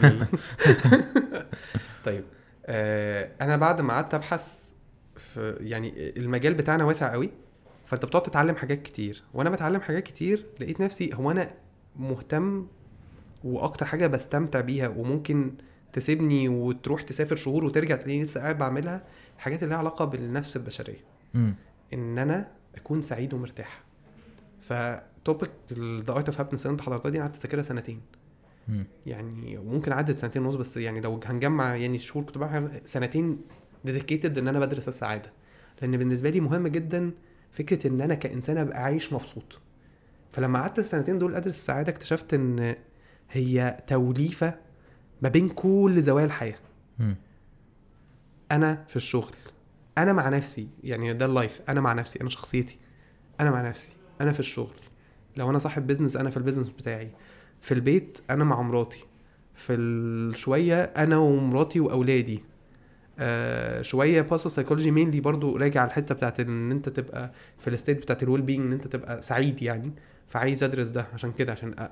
أ... يعني أزيد لأن positive psychology من العلوم الجديدة فهو في تطور. فأنا the art of حصلت من سنة ونص فأنا عايز أشوف ال updated. الكورس ده updated فأنا عايز زي ما تقول آه update ال knowledge بتاعتي اللي في الاتجاه ده حلو. فأنا بدرس كل الحاجات دي عشان في الآخر لما أقعد مع حد هو عايز يوصل إن هو يبقى مبسوط. فأيا كان الزاوية اللي هو محتاج يطورها أبقى أنا معدي فيها. okay. والإنسان كل ما يعني كل ما بيعدد الرؤية بتاعته الحياة بتاعت الإنسان كلها connected. فأنا كل ما بروح في زوايا مختلفة بقدر لما حد بيكلمني أربط معاه. اديك مثال عشان الموضوع يبقى واضح للناس. آه ال- ال career مثلا. النهارده لو أنا مش دارس life ومش دارس relationship لو قعدت مع حد career هفضل معاه مزنوق في ال career تلات أرباع ال clients بتوع ال career بيجوا في مش... عندهم مشاكل في الحياة مم. ومشاكل في الجواز okay بس هو ممكن أحيانا بيبقى مش متقبل فكرة إن أنا أروح لحد عشان لما اتخانق مع مراتي أو عن... أروح لحد عشان عندي مشكلة شخصية مع مم. نفسي أو عندي مشكلة مع أبويا وأمي ف that sounds good إن أنا أروح لحد بتاع career عشان يساعدني في ال... في ال career بتاعي مم. فالوعي بتاعك أنت ككوتش في السيشن أو أنت بتكلم الناس على فكرة أنا كل المحتوى اللي بقوله للناس ومعظم الحاجات اللي بقولها في المحاضرات هي مبنية من إن أنت ككوتش أنت درست الناس بفردية عظيمة جدا مم. فلما تتكلم مع العامة بتقدر أعمل الحتة اللي أنت بتقولها. فكرة إن الناس اللي قاعدين قدامك مختلفين. فإيه المعلومة اللي أنت ينفع تقولها كل دول ياخدوها؟ وإيه المعلومة لما تقولها محتاج تفصلها عشان كل واحد بفكر مختلف يقدر يفهمها بالطريقة المناسبة معاه؟ ده كله جاي من ال coaching. فبعد ما تتكلم معاه شوية تلاقي إن هو على فكرة أنا أنا محتاج مساعدة. أنا الشغل مش مش هو المشكلة. مم. المشكلة الحقيقية إن أنا مش مبسوط في البيت فأنا بهرب في الشغل. okay. فلما بهرب في الشغل مم. عايز بقى أترقى. حلو. طب لو إحنا حللنا لك المشكلة دي اللي هتبقى لسه عايز كل اللي أنت بتقوله ده؟ لا لا لا حل لي بس مشكلة في البيت وأنا ما عنديش مشكلة. very nice يعني أنت ده بيخ... بيخليك أكمل. بيخلي بيخليك أقوى وعندك حكمة في إنك تست يعني بص دي أكبر مشكلة أنا بشوفها. مم. العلم بدون حكمة العلم بدون حكمة في التطبيق مم. يعني أنا درست معلومة بس مش عارف أنزلها على الأرض بحكمة. فيا إما بنزل أعمل اكستريم فببهدل الدنيا. يا إما ببقى فهمتها أصلا غلط فنزلت طبقتها غلط فلما بتقعد تدرس الحاجات كلها من كل الزوايا بتقدر تدخل دي في دي لو لقيت دي ضد دي فيبقى أنا أكيد عندي هنا معلومة أنا ما كنتش فهمتها صح قوي فمحتاج أرجع أذاكرها تاني. okay. هتلاقي نفسك عمال تروح وتيجي كده فدماغك تبقى مترتبة ومبستفة كده وتبقى راجل زي الفل. عكس اللي بيبقى مذاكر حاجة واحدة بس. مم. كل ما هتسأله سؤال هيحاول ياخد السؤال بتاعك وينزله في الحتة دي. okay. لأن هو هو ده اللي أنا أعرفه. فأنا هحاول أزنق سؤالك في الحتة دي. فهمتك جدا. آه يعني أنت دلوقتي بتقدم نفسك على إن أنت آه كل الحاجات دي واللي بيجي لك عشان ياخد سيشن ممكن يجي لك في أي واحدة من المجالات دي. بالظبط. مش كده؟ طب هل في طريقة إن أنت تجمع بيها آه يعني خلاص أنا بتاع كل الحاجات دي آه وأنت بتجيلي في العموم وبنشوف أنت محتاج إيه. فا- فاهم؟ بص هو ده ده mainly ده mainly اللي بيعمله الراجل بتاع ال life مم.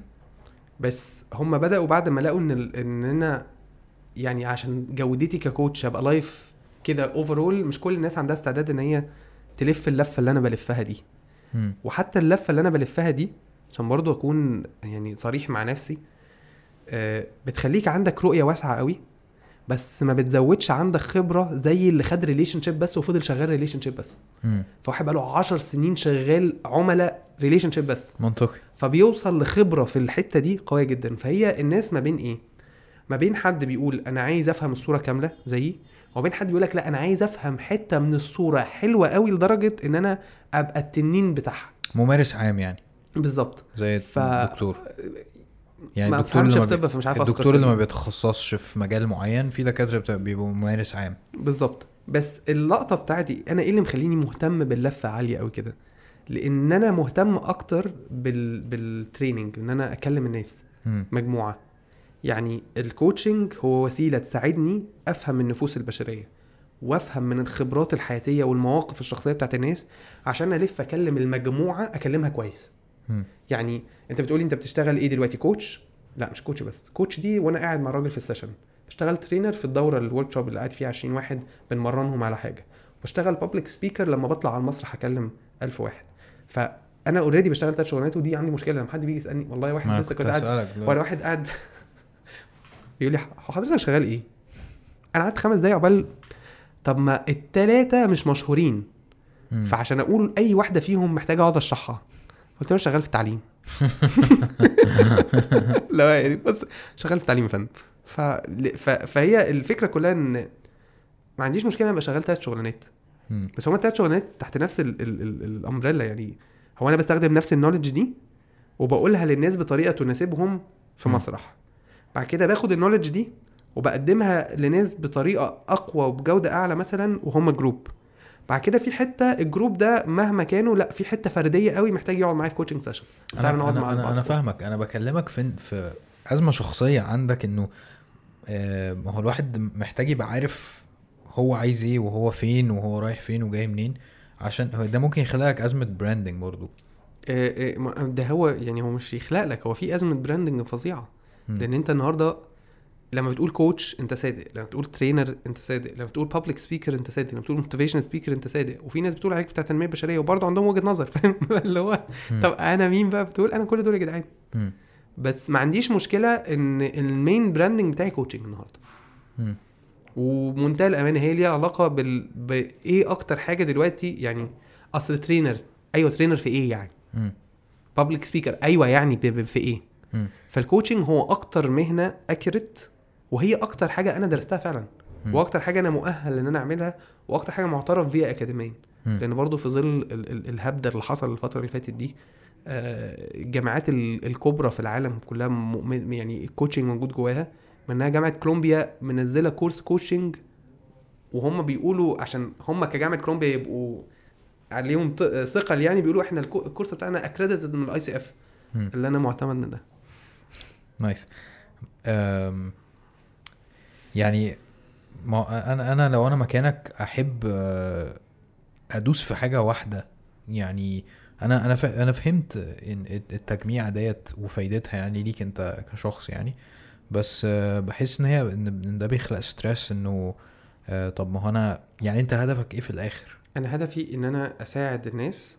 بص ال my vision أساعد الناس إن هم يحيوا حياة طيبة. اللي هي scientifically اسمها well-being. أو بالعامية سعادة أو happiness okay. فأيا كان اللي هبذله تحت كل ال umbrellas دي أنا عايز أوصل لده. إن أنا أكون سبب من الأسباب في حياة أي حد من الناس لو يوصل لل stage دي أكون أنا واحد من من الأسباب. مم. هديك مثال عملي جدا على ال business model بتاعنا النهارده مثلا. أنا وأمير شغالين مع بعض. آه، أمير منير طبعا. أكيد مش محتاج أقول منير لأن هو أمير تكفي يعني. فاحنا شغالين مع بعض. فحرفيا هي بتمشي كده. إحنا عملنا محاضرة مثلا اسمها challenge management للشباب. بنتكلم فيها عن مرحلة الشباب اللي هي من 10 ل 25 وده وده ده ده segment علمية هم اللي اتحطت من 10 ل 25 مش إحنا اللي بنلعب يعني. وبنتكلم عن المرحلة دي نفسيا إيه التطورات العقلية اللي بتحصل إيه التطورات النفسية بتحصل إيه الاحتياجات النفسية اللي بتحصل طب إيه أكبر challenge بيقابلنا مثلا في المرحلة دي طب إزاي نواجهه وهكذا. وإحنا شغالين مع الشباب لقينا وإحنا بنقدم ده في عائق كبير جدا بيحصل من أهل الولاد دول. مم. لأن اللي إحنا بنقوله لهم يدفعهم لأن هم يعملوا حاجات الأهل بيبقوا مش فاهمينها فبيروحوا. اللي إحنا بنيناه الأهل يهدوه. okay. فاحنا احتاجنا نعمل إيه؟ احتاجنا نعمل workshop تقريبا العكس. الآباء والأمهات اللي عندهم ولاد من 10 ل 25 مم. فروحنا إحنا اشتغلنا مع دول وبعد كده شفنا مين اللي هيوقف لهم المشكلة؟ عملنا له منتج. عشان نساعده. فأنا في الآخر لو طلع عندي كام ولد من دول وكام أب من دول طلعوا فاميلي واحدة وده حصل على فكرة. يعني عندنا آه، في في الدورة اللي شغالة دلوقتي أباء وأمهات كانوا جايبين ولادهم المحاضرة دي وما حضروش وفي ناس كانوا جايين المحاضرة وحضروا يعني حضروا هنا وهنا. فاحنا قاعدين في تلاقي رهيب لما الولد نفسه يبقى أنا عايز أعمل كده وبابا فاهم أنا ليه بعمل كده.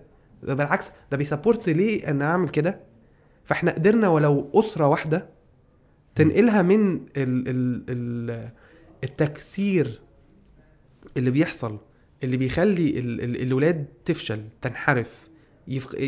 يبقوا شاطرين بس فاقدين الأمل في أهلهم وعلاقتهم بيهم وحشة. مم. والعكس صحيح الأهل يجي لهم أمراض نفسية من فكرة إن أنا مجهودي الحياة ده كله راح. الولد بعد ما كبر ما بقاش بيحبني وما بقاش بيحترمني و- ورفصونا ومشيوا و و إلى آخره من مشاكل. لو في بوست عندي على الفيسبوك لما سألت الناس إيه اللي مضايقكم من أهلكم؟ 4500 comment وأنت فاهم إن ده مش ال rate اللي بيحصل لي ومش ال rate اللي بيحصل عند أي حد 4500 comment الولاد تعبانين. من حاجات لما تسمعها آه، يعني بص بابا ما بيسمعنيش ده. common sense ما هو بابا المفروض يسمعك. تقعد مع بابا يقول لك ما هو مش عارف مصلحته ما أنا بجيبها له. فبابا حلو وأنت حلو بس أنتوا الاتنين مش قادرين تتلاقوا فلو أنا مش عارف أبقى trainer وفاهم parenting فاقدر اعمل حاجة للأب ومش عارف ابقى شاب و public speaker واجيبه في مسرح واقعده واكلمه بطريقة يقدر يبقى متحمس ويسمعني خمس ست ساعات من غير ما يزهق وفي نفس الوقت ال- الصغير ده لو عشان اعمل له حاجة صغيرة هتبقى غالية جدا لأن هو كل ما العدد ما بيقل. كل ما السعر ما بيزيد كل ما العدد ما بيكبر كل ما السعر ما بيقل ده, ده حاجة بسيطة فعشان أقدر اعمل حاجة للشاب تبقى على قد سعر مصروفه وعلى قد قدرته على الشراء فاجيبها له في مسرح وبعد كده أروح لباباه أروح مقعده لا انت محتاج مجهود أكتر تعالى في عدد أقل نشتغل معاك. لو أنا مش لافف اللفة اللي أنا بقول لك عليها دي المسج بتاعتي الحقيقية مش هقدر أحققها. في ناس تانية بيقول لك لا أنا أصلا مش هعمل القصة بتاع كريم دي كلها. أنا عايز أفضل قاعد في المكتب بتاعي بيجي لي أباء وأمهات بساعدهم أو بيجي لي شباب بساعدهم أو أو أو وهكذا. كويس أوي. أنا أنا كحازم أنا أنا عندي سلام داخلي كده سلام نفسي مع إن أنا أخلي كل الناس تعمل اللي هي عايزاه. آه يعني اللي عايز يبقى بتاع تنمية بشرية يبقى اللي عايز يبقى بتاع كلام يبقى اللي عايز يبقى هلاس يبقى فاهمني Yes. ما عنديش ما عنديش آه، اللي هو مش مش هروح للناس أه- أهدمها عشان هي مش عجباني Yes. آه ال- الحاجة ال- الأساسية آه في ال- في النهج بتاعك مقابل النهج بتاعي يعني الحاجة اللي إحنا اتنين مختلفين فيها آه، بشكل رئيسي ومفيش حد فينا شرط يبقى صح أو غلط يعني. إن أنت بتهتم قوي بالساينس وبتهتم قوي بالشهادات وأنا دي آخر حاجة في اهتماماتي في الدنيا.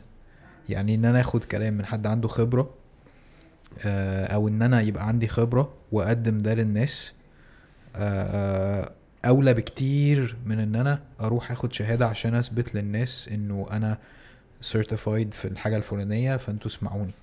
طيب أنا طب هوضح لك حاجة هن- هنكتشف ان إحنا في الآخر متفقين مع بعض تمام okay.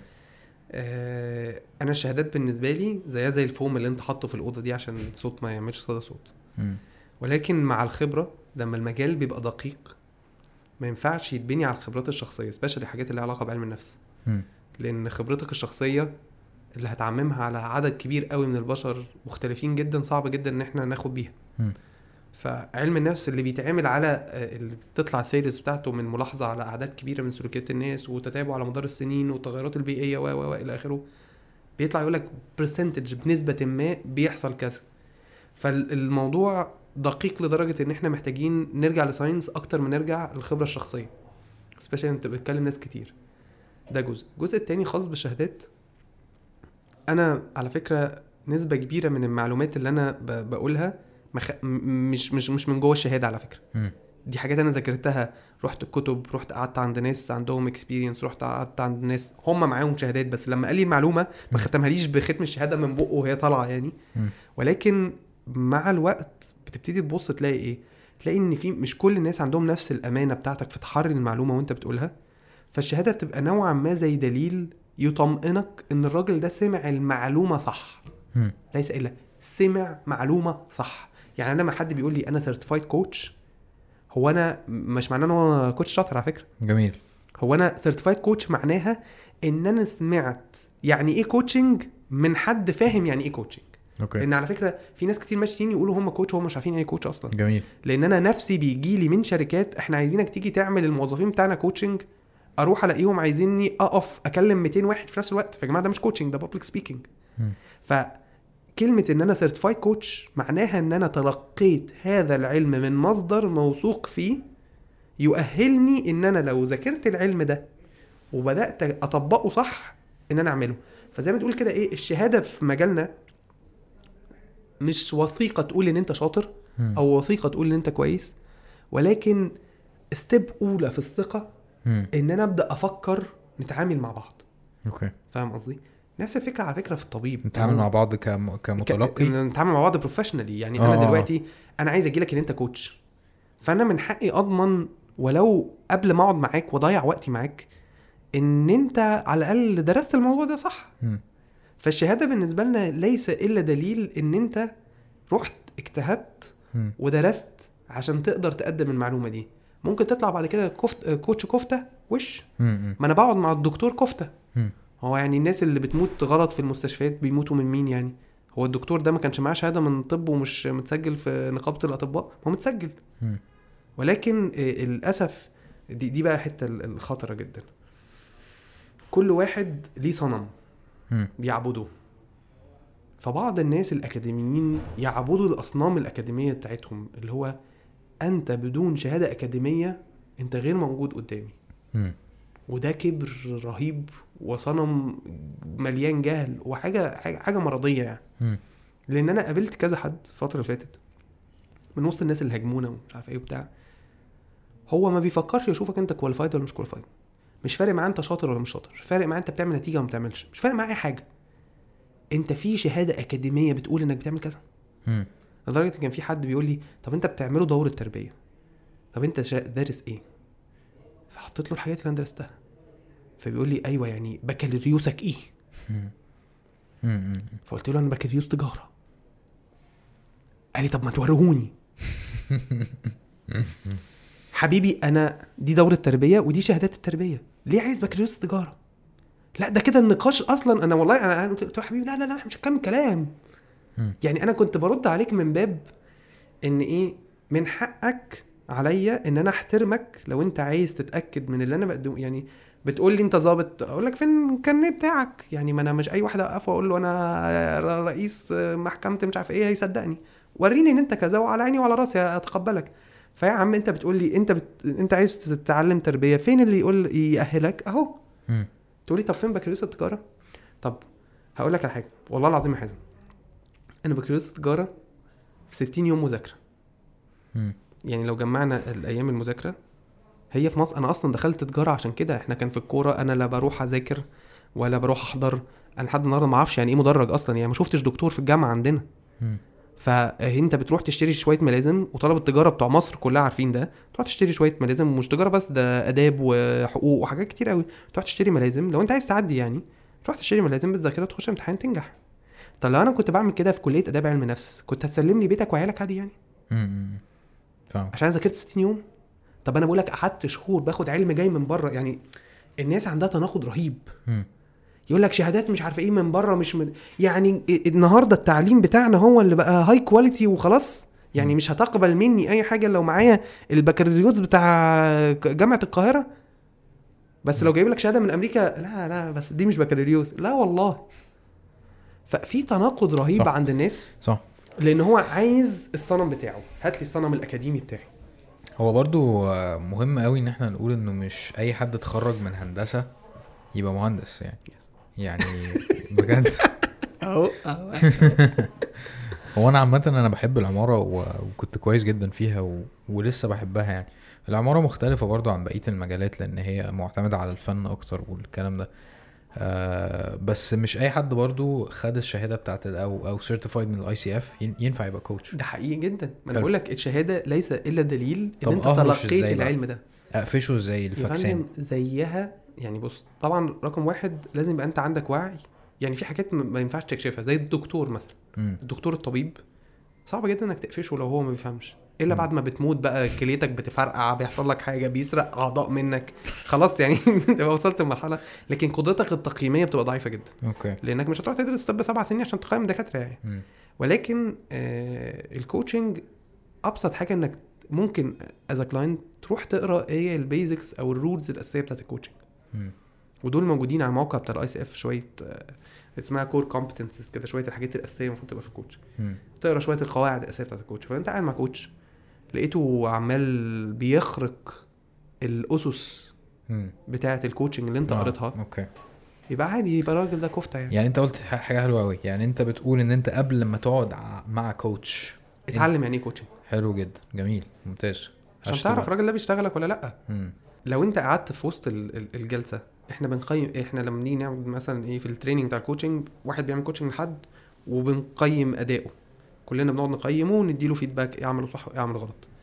فالتقييم اللي إحنا بنعمله ده آه، بناء على المعلومات اللي تقول لنا ال standard بتاع ال coaching session بيبقى شكله عامل إزاي. فبنبتدي نقيمه ومنهم بيبقوا ناس على فكرة بيبقوا لسه بيدرسوا coaching يعني لسه مش مؤهلين مم. بس بالمعلومات اللي هم خدوها دي قادرين يحكموا مم. إيه اتعمل صح وإيه اتعمل غلط هو نفسه ما يعرفش يقعد يبقى coach لسه okay بس يقدر يحكم إيه صح وإيه غلط فيحس إن. هو إيه لأ هنا السؤال ده أنت بتوجهه لحاجة في دماغك فأنت بتسأله سؤال مش محايد مم. انت هنا آه رميت له معلومة بنيت عليها والمعلومة دي مش حقيقية وهو ما خدش باله. انت هنا بتستدرجه لكذا انت هنا انت هنا انت هنا. ممكن تطلع أخطاء كتير مهنية وانت مش coach يعني مم. أنا ما بقاش قاعد في جلسة شاطر لو أنا هبقى coach بس أقدر أطلع لل coach فأنت اتعلم ده مم. اعرف يعني إيه coaching لأنك بتروح تدفع فلوس فتعلم ده يعني إيه؟ عشان تعرف تقيمه. وبعد كده هي فيها حتة زيها زي أي مهنة سمعة. الراجل ده آه، يعني الناس راحت عنده وشافوه كويس وفرق معاهم. خلاص في سمعته كويسة جربت كذا واحد وواحد نفع واحد ما نفعش. لأن ده أصلا دي واحدة من ال basics بتاعت ال coaching إنك بتروح تعمل coaching session مع أي حد. في حاجة اسمها chemistry session تقعدوا مع بعض في الأول قعده صغيرة كده بيعرف أنت جاي له في إيه. وبتشوفوا أنتوا الاثنين ارتحتوا لبعض ولا لأ لأنه مم. ممكن يبقى coach شاطر قوي بس أنتوا الاثنين ما ترتاحلوش حلو وممكن ال coach نفسه ما يرتاحلكش يعني ممكن. ال coach نفسه هو اللي ي refer. والله أنا حاسس إن أنت ما يعني أنا مش قادر أقعد معاك وأتقبل معلوماتك ونتناقش وأبقى محايد وبتاع. أنا عندي مشكلة معاك فما خلاص روح لحد تاني. مش هعرف أبقى professional وأنا قاعد معاك. حلو جدا. كويس. آه يعني إحنا اتنين متفقين إنه ال ال ال coach لازم يتكلم عن خبرة برضو أكيد. okay. و- وال coaching برضو اللي الناس ما تعرفوش هو ال coaching هو تكنيك ما آه يعني تكنيك حوار أكتر ما هو علم. بحد ذاته. يعني العلم اللي بتدرسه جوه ال coaching هو كله سايكولوجي. ال coaching نفسه كتكنيك هو طريقة لإدارة الحوار. لأن هو التع- التعريف بتاعه من ال ICF provoking process آه، زي عملية لاستفزاز الأفكار. حلو حد بيقعد يستفز أفكارك عشان أنت تشوف إذا كانت هو أنا فعلا عندي الأفكار دي حقيقية. ولا لأ؟ هو أنا فعلا شايف صح ولا مش شايف؟ هو أنا حاسب فعلا ولا مش حاسب؟ هو أنا إزاي ما خدتش بالي من النقط دي؟ فهو الراجل ال coach ده بيبقى دوره إن هو بيقعد يسألك أسئلة ويسمع منك ويخليك تشوف هنا ويخليك تقيس هنا ويخليك تعمل تمرين معين وفي assessments وحاجات بتتعمل.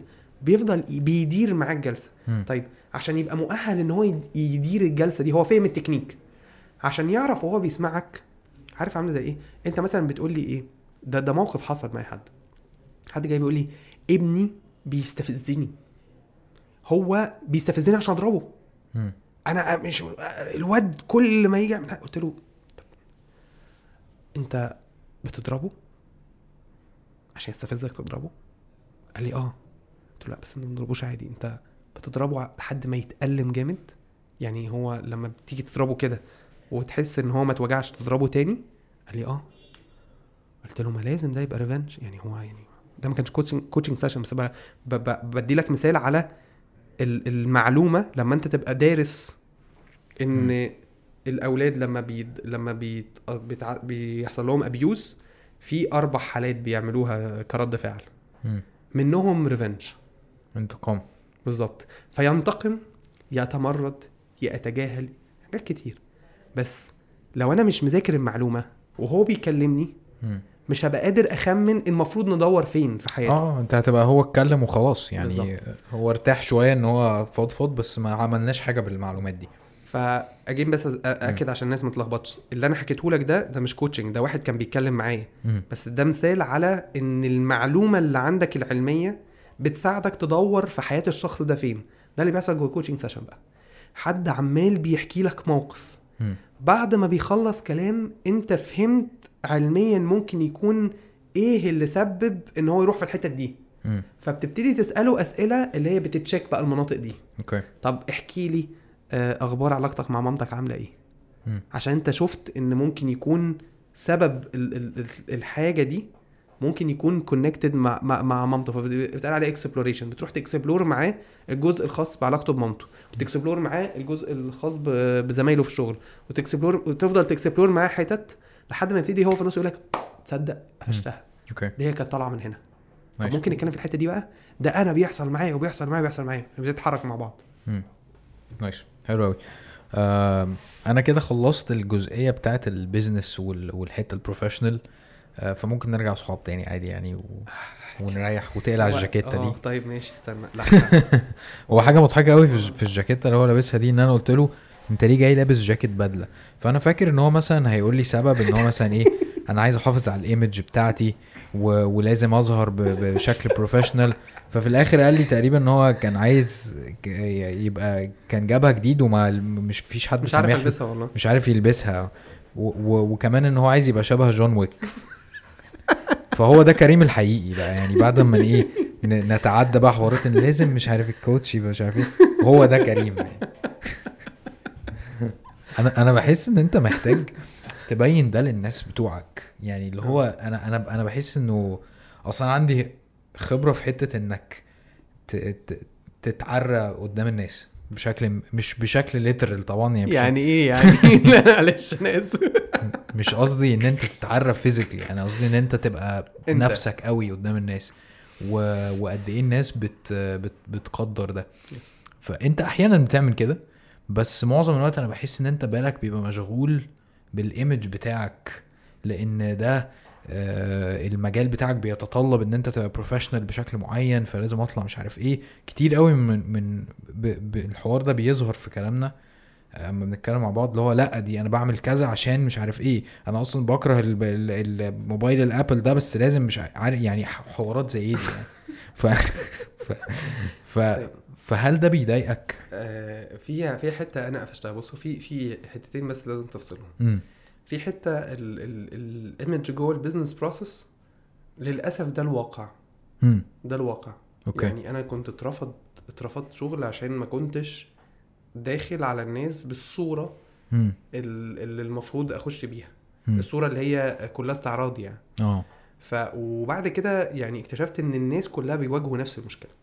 يعني لسه كنت بتكلم مع حد من الناس المشهورين جدا برضه على اليوتيوب ومش عارف إيه وبتاع فبيقول لي أنا لما بيبقى مش معايا العربية بتاعتي مثلا معايا عربية بتاعت حد تاني شكلها حلو يعني وبخش أعمل deal مع حد. بيديني اللي أنا عايزه على طول من أول مرة بركب عربيتي اللي هي ممكن تكون أقل شوية يقعدوا يفصلوا معايا في مبلغ أقل. ففي حتة business انت مش انت مش عارف تغير العالم برضو كله على مزاجك من أولها يعني لا فهمتك هو أنا لازم فعلا أحترم إن أنت مجالك مختلف بالظبط. فأنت دلوقتي أنا داخل مثلا على شركة المفروض إن أنا هعمل training لمديرين مم. فلو دخلت عليهم وأنا مبهرج وعامل فيها شاب روش غصبا عن الناس هي بيحكموا من مم. ال first impression فأنا عايزه بس م- يعني إيه ما يخسرنيش في ال first impression بعد كده أنا أنا هقنعه مم. بس مش عايز أخسر first impression. فده بقى أنا بعتبره ذكاء اجتماعي مش أكتر بس. اللي أنا قفشتها بقى كان فيها مشكلة ما كانش دي كان أسلوبي أنا في ال- في الأداء أو في التعبير عن نفسي خصوصا في الفيديوهات الناس مع الوقت بيبتدوا بكمان تتكلم في حاجات الحياتية ومشاكل اللي بنواجهها ومش عارف إيه بيقعدوا يزنقوك في corner كده إن أنت لازم تبقى حكيم. وهادي وعشان انت برضه في النص لو بتقول معلومة دينية فما ينفعش تقول معلومة دينية وانت energized كده لازم تبقى سكتم بكتم وزي المشايخ الكبار قاعد كده في نفسك وده الوقار وده مش عارف إيه فلقيت نفسي ان أنا ده بس تمام ده مش أنا مم.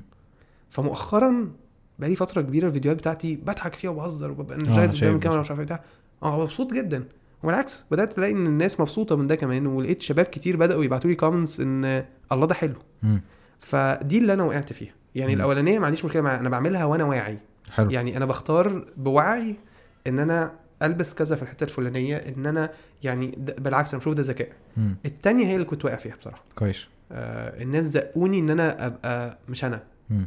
وده طول الوقت على فكرة ال- أي حد مشهور في غصب عنك الناس بتقلبك وأنت تكسر القالب مفيش شك. يقلبوك وتكسر القالب وهكذا مفيش شك وخنقة كبيرة جدا إن أنت تبقى بتعمل الحاجة وأنت مش بتحبها يعني و- و- وال- والأخطر إن أنت تنسى إن ده مش أنت مم. وتفضل لابسها مم. مم. ف- فاهمك جدا آه عايز أسألك برضو حاجة عن ال أنا أنا الصراحة ما كنتش عايز أصلا أخش في الحوار ده بس أنت اللي كنت كل شوية بت- بتلمس فيه اللي هو الحوار بتاعك أنت وأمير والليلة اللي حصلت في ال social media.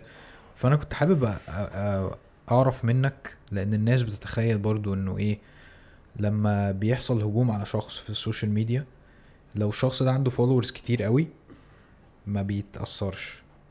طيب. فاهمني؟ لا هو إحنا بنتهان. كويس. يعني يعني آه أنا عايز أعرف أنت فعلا من ورا الكواليس التاثير ده عليك عامل إزاي طيب هقول لك على حاجة علميا مفيش حد ما بيتأثرش من الكلام السلبي مم. يعني ولو ليها مثال كان لو كان يعني لو كانت دي شطارة كان النبي عليه الصلاة والسلام ما كانش يتأثر من صح، كلام صح. الناس والأذى بتاعهم. ويعني آه، أنا مش فاكر نص الآية بس اللي هي أنت هتبقى حافظها إن آه، اللي هي يضيق صدرك بما يقولون. ف فالنبي عليه الصلاة والسلام قال آه، يعني قلبه ضاق عليه حزنا لما كان بيتعرض للأذى فكونك توصل إن أنت لا تتأثر سلبيا بالأذى يبقى أنت بدأت يبقى عندك مشكلة نفسية أكبر بكتير مم.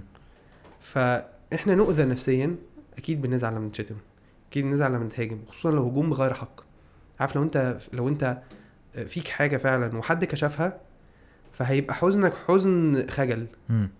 ولكن آه، قهرة المظلوم مؤلمة أكتر. يعني أنا ما عملتش حاجة أصلا ده أنا- ده مظلوم. لكن لو عملت حاجة غلط واتفضحت فأنا أصلا مكسوف من نفسي. أوكي. فأكيد اتضايقت. ولكن ال- ال- اللي بيعمل ده أنت طبعا هو الناس ممكن تفكر لا اوعى تقول للناس إنك بتتأثر عشان ما يمسكوش لا لا لا خالص. هو كوني اتضايقت مش معناه إن أنا بطلت بالعكس إحنا الحمد لله عملنا ال round وخلصت ودلوقتي. شغالين في ال round التاني الحمد لله. وعندنا إقبال حلو وال feedback بتاع الناس أكتر من رائع وزي الفل. فده العمل. أنت ما وقفتنيش. بس اذتني نفسيا؟ اذتني أثرت عليا كذا يوم إن أنا أبقى قاعد آه، بتشتم و- و- ويعني بتهاجم في ديني وبتهاجم في نيتي وبتشتم بأهلي وحاجات آه،. لا ليه عندك. مهما بقى الناس قالوا لك طب ما ده ثواب وانت ليك كنت سألت حد من أصحابنا يعني كان اسمه أحمد كنزي. جميل كنزي. جميل جدا. آه فبقول له بما إنك يعني شاب شيخ في نفسك كده وبتاع طمني بس أنا كل الناس اللي قالوا عليا كلمة بغير حق دول هوقفهم قدام يوم القيامة عند ربنا؟ قال لي آه إلا حقوق العباد ربنا ما بيعدهاش. nice. دي كانت أكتر حاجة محيراني. في اللي كان بيحصل ده. هو بس brief سريعا بس عشان لو حد داخل مش فاهم. إحنا كنا بنعمل workshop للتربية. آه، تربية آه، يعني اللي هيحضرها الآباء والأمهات اللي عندهم أولاد سن المراهقه وكان الثلاث أيام ب 3000 جنيه. واتعمل علينا campaign بقى إن إحنا نصابين وحرامية ومش عارف إيه وبتاع. وبالمناسبة أنا course ال public speaking بتاعي ب 4000 ونص وعمري ما اتعمل عليه كده. بس آه، هو بس إيه كان عشان أمير دخل والناس اللي متابعة أمير مش متعودة إن هو آه، ياخد بي- فلوس. بياخد فلوس أو بيعمل حاجة ودي بقى موضوع تاني كبير نتكلم فيه بعدين يعني ولكن اللي حصل يعني في في خلال هذا الهجوم يعني إن الناس وهي بت يعني ولا post من ال posts اللي انتشرت أو فيديو من ال videos اللي انتشرت كان فيه معلومة صح. يعني اللي اعترض وشتم هو بنى على base غلط أصلا مش موجودة. يعني أنا أصلا إحنا أنا كنت متابع كل حاجة ويعني اللي ما بتشوفوش بيتبعت لك وبيتعمل لك mention فيه وتشوفه. فاللي دخل يقول إن يعلمني إزاي أختار الزوجة الصالحة. ده تربية. واللي قال إن 3000 جنيه في ساعتين وقاعد فيها 1000 واحد. يعني أنا بعمل 3 مليون جنيه في ساعتين. nice والله العظيم اي وش. يعني ولو ولو ده موجود فدي حاجة أنا أبقى فخور بيها. يعني إن أنت أنا ساعتي بمليون جنيه. شكرا على الدعاية. ف thank you أنت عملت لي branding إن أنا راجل قوي قوي لدرجة إن ده سعري. مم. ساعتين ب 3 مليون والله يعني يا رب من عندك. وعلى فكرة وهل في ناس بيعملوا كده وفلوسهم حلال؟ آه فلوسهم حلال. يا جماعة يعني ال judgment الشخصي بتاعك آه، مش فرض على ربنا يعني. فالناس المشكلة الأساسية إيه؟ إن أنت نفسك لما حد يجي يقول لي أنا لما أنا باجي أقول مثلا أنا عايز أعمل كذا فالناس كلها تطلب منك أدلة ما شفتش ولا واحد طلب أدلة من الناس اللي قالوا كذب علينا. يعني آه، كان في منهم نزلوا فيديو الامير من محاضرة ساعة و45 محاضرة عظيمة والله العظيم لو دخلت اتفرجت على محاضرة محاضرة فعلا عظيمة محاضرة دينية أكتر من هايلة بس في المسرح إحنا بنيجي نعمل إيفنتات بيبقى فيه 3 4 speakers كل واحد بيتكلم بتاع ساعة ونص فالناس بتبقى بتموت. و usually يعني مثلا أمير بيجي مثلا في الآخر. فأنت جاي الناس بيسمعوا قبليك ناس ثلاث ساعات وأنت هتتكلم لسه ساعة ونص. فوسط ده بتبقى محتاج ده professionally إنك تفك الناس تهزر معاهم وتضحكهم عشان الضحك ده بيعيد التركيز بتاعهم بي energize الجسم بتاعهم. يعني. دي process بتتعمل عن قصد professionally فحد راح راح قطع ده وراح منزله وقال هي دي اللي 3000 جنيه. انه امير وهو بيهزر يعني. آه قال الناس بتروح تدفع 3000 جنيه في شوية الهزار دول. رقم واحد شوية الهزار دولت كانوا ب 30 جنيه ولا ب 40 جنيه حاجة كده. يعني ده, ده المحاضرة كاملة اللي أنا بقول لك تحفة دي. كانت ب 40 جنيه ساعة وشوية. الثلاث دقايق دول انت حكمت على دولت إن هو يعني هو تفتكر ان هو قاعد بيس- بي بي يعني لو المحاضرة ساعة و40 دقيقة كان الثلاث دقايق دول بيكرروا يعني هو بقى له ساعة و40 دقيقة بيهزر. ال الكبر بتاع stand up comedy آه الكبر بتاع إن الناس كلها يعني مسرح مليان على الآخر إن أنا اللي قاعد بقى على الفيسبوك ما حضرتش وشفت. ثلاث دقايق الكبر بتاعي إن أنا أحكم على الناس دي كلها إن هم أغبياء ومتخلفين ومضحوك عليهم ومغيبين. عشان أنا شفت الثلاث دقايق دي وإن هم دفعوا فيهم 3000 جنيه. وحضرتك مين بقى اللي مغيب؟ روبن هود. عارف روبن هود اللي هو كان بتاع سبيس تون ده اللي هو بيسرق الاغنياء آه بيحافظ على حقوق الغلابة عارف؟ أنا حسيت إن الناس كلها قلبت كده فجأة. بس هو كان حرامي أصلا. هو كان حرامي روبن آه، هود؟ آه. أيوه كان بيسرق من ال من ال من الاغنياء أيوه بس ده حرام. عشان هو عايز يبقى روبن هود برضه هو أنت حرامي. أيوه دي يعني أصل هي المشكلة في إيه حازم؟ هي دي هي دي اللقطة. أنا بجيب حقوق الغلابة عشان ده ديني صح؟ يعني أنا. بدافع عن الحق فأنا انتهكت كل قواعد الدين عشان أعمل اللقطة دي. لا أنت بتحور على نفسك. لا أنت في حاجة شخصية عايز توصل لها. مش عارف أنا كنت بحب روبن هود الصراحة فما أعرفش مش عايز أقول عليه. يعني يحبه هو حرامي مش يعني. عايز أقول عليه حرامي يعني مش عايز اتهمه كده أنت أنا مثلا أنا شايف الراجل اللي قاعد جنبي في الأوضة دي غني وأنا حكمي أنا الشخصي إن هو لا يستحق الفلوس دي وفي ناس فقراء فقراء من من تحت حقهم هروح أسرقهم وأديهم ال- اسرق وأديهم الفلوس؟ سرقة. مش عارف. ده اسمه denial بقى. يا جماعة This is denial. مفيش داعي نغتاب روبن هود نغتاب روبن هود. فال مش قادر أصدق إن أنت بتدافع عن روبن هود اللي هو ساب ساب البودكاست كله. لا مالكش دعوة بروبن هود ده بتاعي. فاهم؟ ف ال- الناس فعلا محتاجين يراجعوا. والله ال- رمي الإشاعات على الفيسبوك دلوقتي. بقى سهله قوي.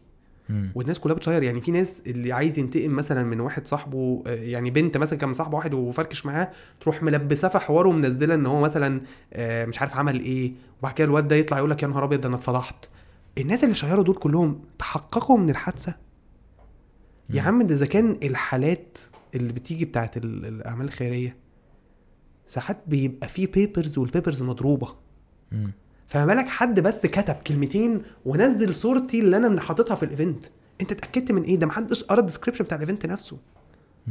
اللي قرأ ال description كان ال post أبو ساعتين ده ما انتشرش. يا جماعة ال 24 ساعة تدريبية يعني على ثلاث أيام. إزاي بقوا ساعتين؟ مم.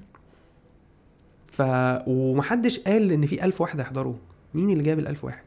مين جاب ال 100 مين اللي جاب الناس دي كلها؟ فأنت عشان بس نبقى صراحة مع نفسنا. يا عم اعملوا اللي هم يعملوه أنا كده كده مكمل في الطريق. بس ده لله وللناس نفسها.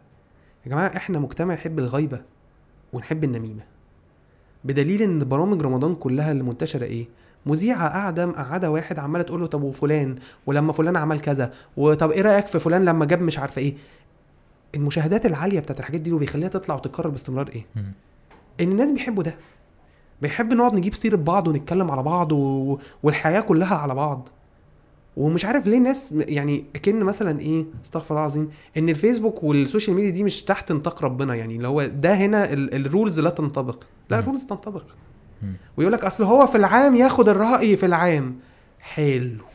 ياخد الرأي في العام. وأنا من حقي إن أنا أقوله من أيوه حقك ده جميل. بس وأنت بتمارس هذا الحق لا تنطبق عليك قواعد ربنا سبحانه وتعالى؟ من. إن أنت مش من حقك تسيء الظن. ما بالك إنك تفتري أصلا. ده الغيبة يعني نقول الغيبة والبهتان. الغيبة إن أقول حاجة فيك أصلا تزعلك. يعني لو أنا قاعد بقول لو إحنا قاعدين دلوقتي وأنا بقول على أمير مثلا إنه نصاب. لو هو نصاب فعلا أنا اختبته. طب لو هو مش نصاب أبقى بهته. وده level أعلى من الظلم. okay. فإحنا كنا أصلا سمحنا لنفسنا. وده مش يعني إيه؟ مش أنا مثلا بسألك في رأيك في حاجة فأنت وصفت لي الحاجة دي فيعني لا لا ده أنا ماشي كده مع نفسي في الهوا. ودول ودول بيعملوا بيجيبوا واحد دخل يقول لك ده كريم ده من ثلاث سنين كان عامل محاضرة ب 600 جنيه. أنا أنا أنا نسي أسأل الناس دي هو أنت هو أنت قلتها بقلب قوي كده إزاي. ده ده في واحد كلم أمير وعمال يقول له ما تخافش ومش عارف إيه وأنت ومعلش وبتاع. أمير وهو بيكلمه لما سمع اسمه فتح الفيسبوك اكونت على بيشتمه. غريب جدا. فانتوا أنتوا عايشين إزاي وسطنا؟ أنتوا إنتوا متخيلين إنتوا إيه. لأن أنا أنا أنا هو أنا مش بيعدي عليا يا عم حاجات ما بتعجبنيش. بيعدي عليا حاجات ما بتعجبنيش سعرها. وعندي حاجات بتعدي عليا ما بيعجبنيش المحتوى بتاعها. بس خلاص يعني ما إيه اللي يخليني اقعد احارب واخش واكتب post؟ ده كان في واحد يعني عامل ثلاث أربع post ات في أقل من أربع ساعات. مم.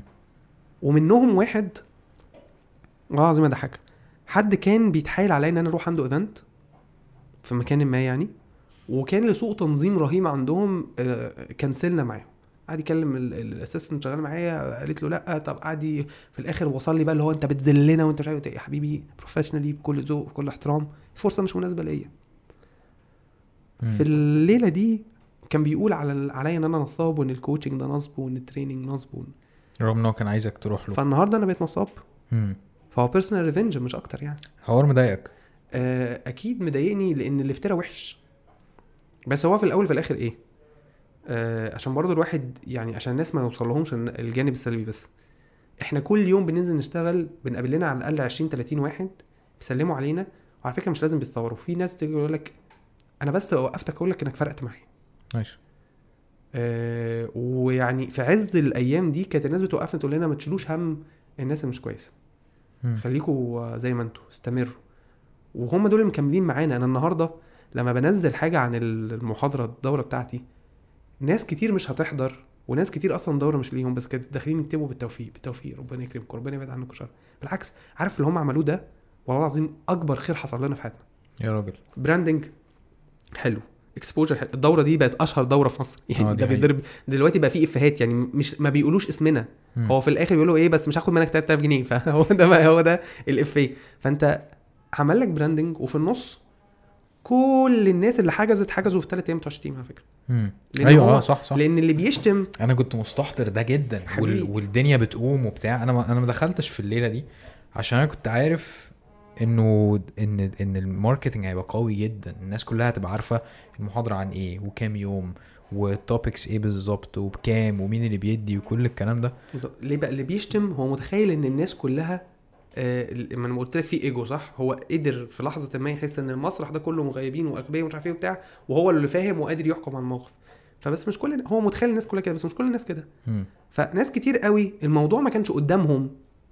فلما انتشر دخلوا بصوا عليه قال لك والله الناس دي مفترية والموضوع حلو ومناسب آه. أنا عايز أجي. صح. فالحقيقة إن إحنا هم نفعونا عمليا أذونا نفسيا. بس نفعونا عمليا واذونا نفسيا دي بيننا وبينهم لسه محاكم بقى عند ربنا إحنا واخدين حقنا يعني أنا أنا أنا, اللي بيضايقني إن أنت بتحس إنه لا يا جماعة يعني ال ال الفئة اللي في النص يعني أصل كل حاجة اندلاعية كده بتبقى إيه ليها ناس محركين وفي ناس بتنساق. لأن مش كل الناس دي هم ال- ال- اللي بيعملوا ال spark. فاللي حركوا هم دول اللي فيه يا إما حقد يا إما حاجات شخصية يا إما يعني في حاجات كتير قوي بس. وأكيد عندهم شر لأن الطبيعي إن أنت لو أنت شايف شر اطلب قابلني ووجهني وانصحني وقول لي. بلاش وتعلم وبتاع لكن ال- اللي حصل بالمنظر ده بال show ده آه، كان حاجة وكان في ناس طبعا ده الترند فعليه هو ده اللي عليه. ال engagement ف... آه. فأنا عايز شوية likes عشان الدنيا نايمة بقالها فترة المشكلة بقى في ال- الناس المنساقه دي.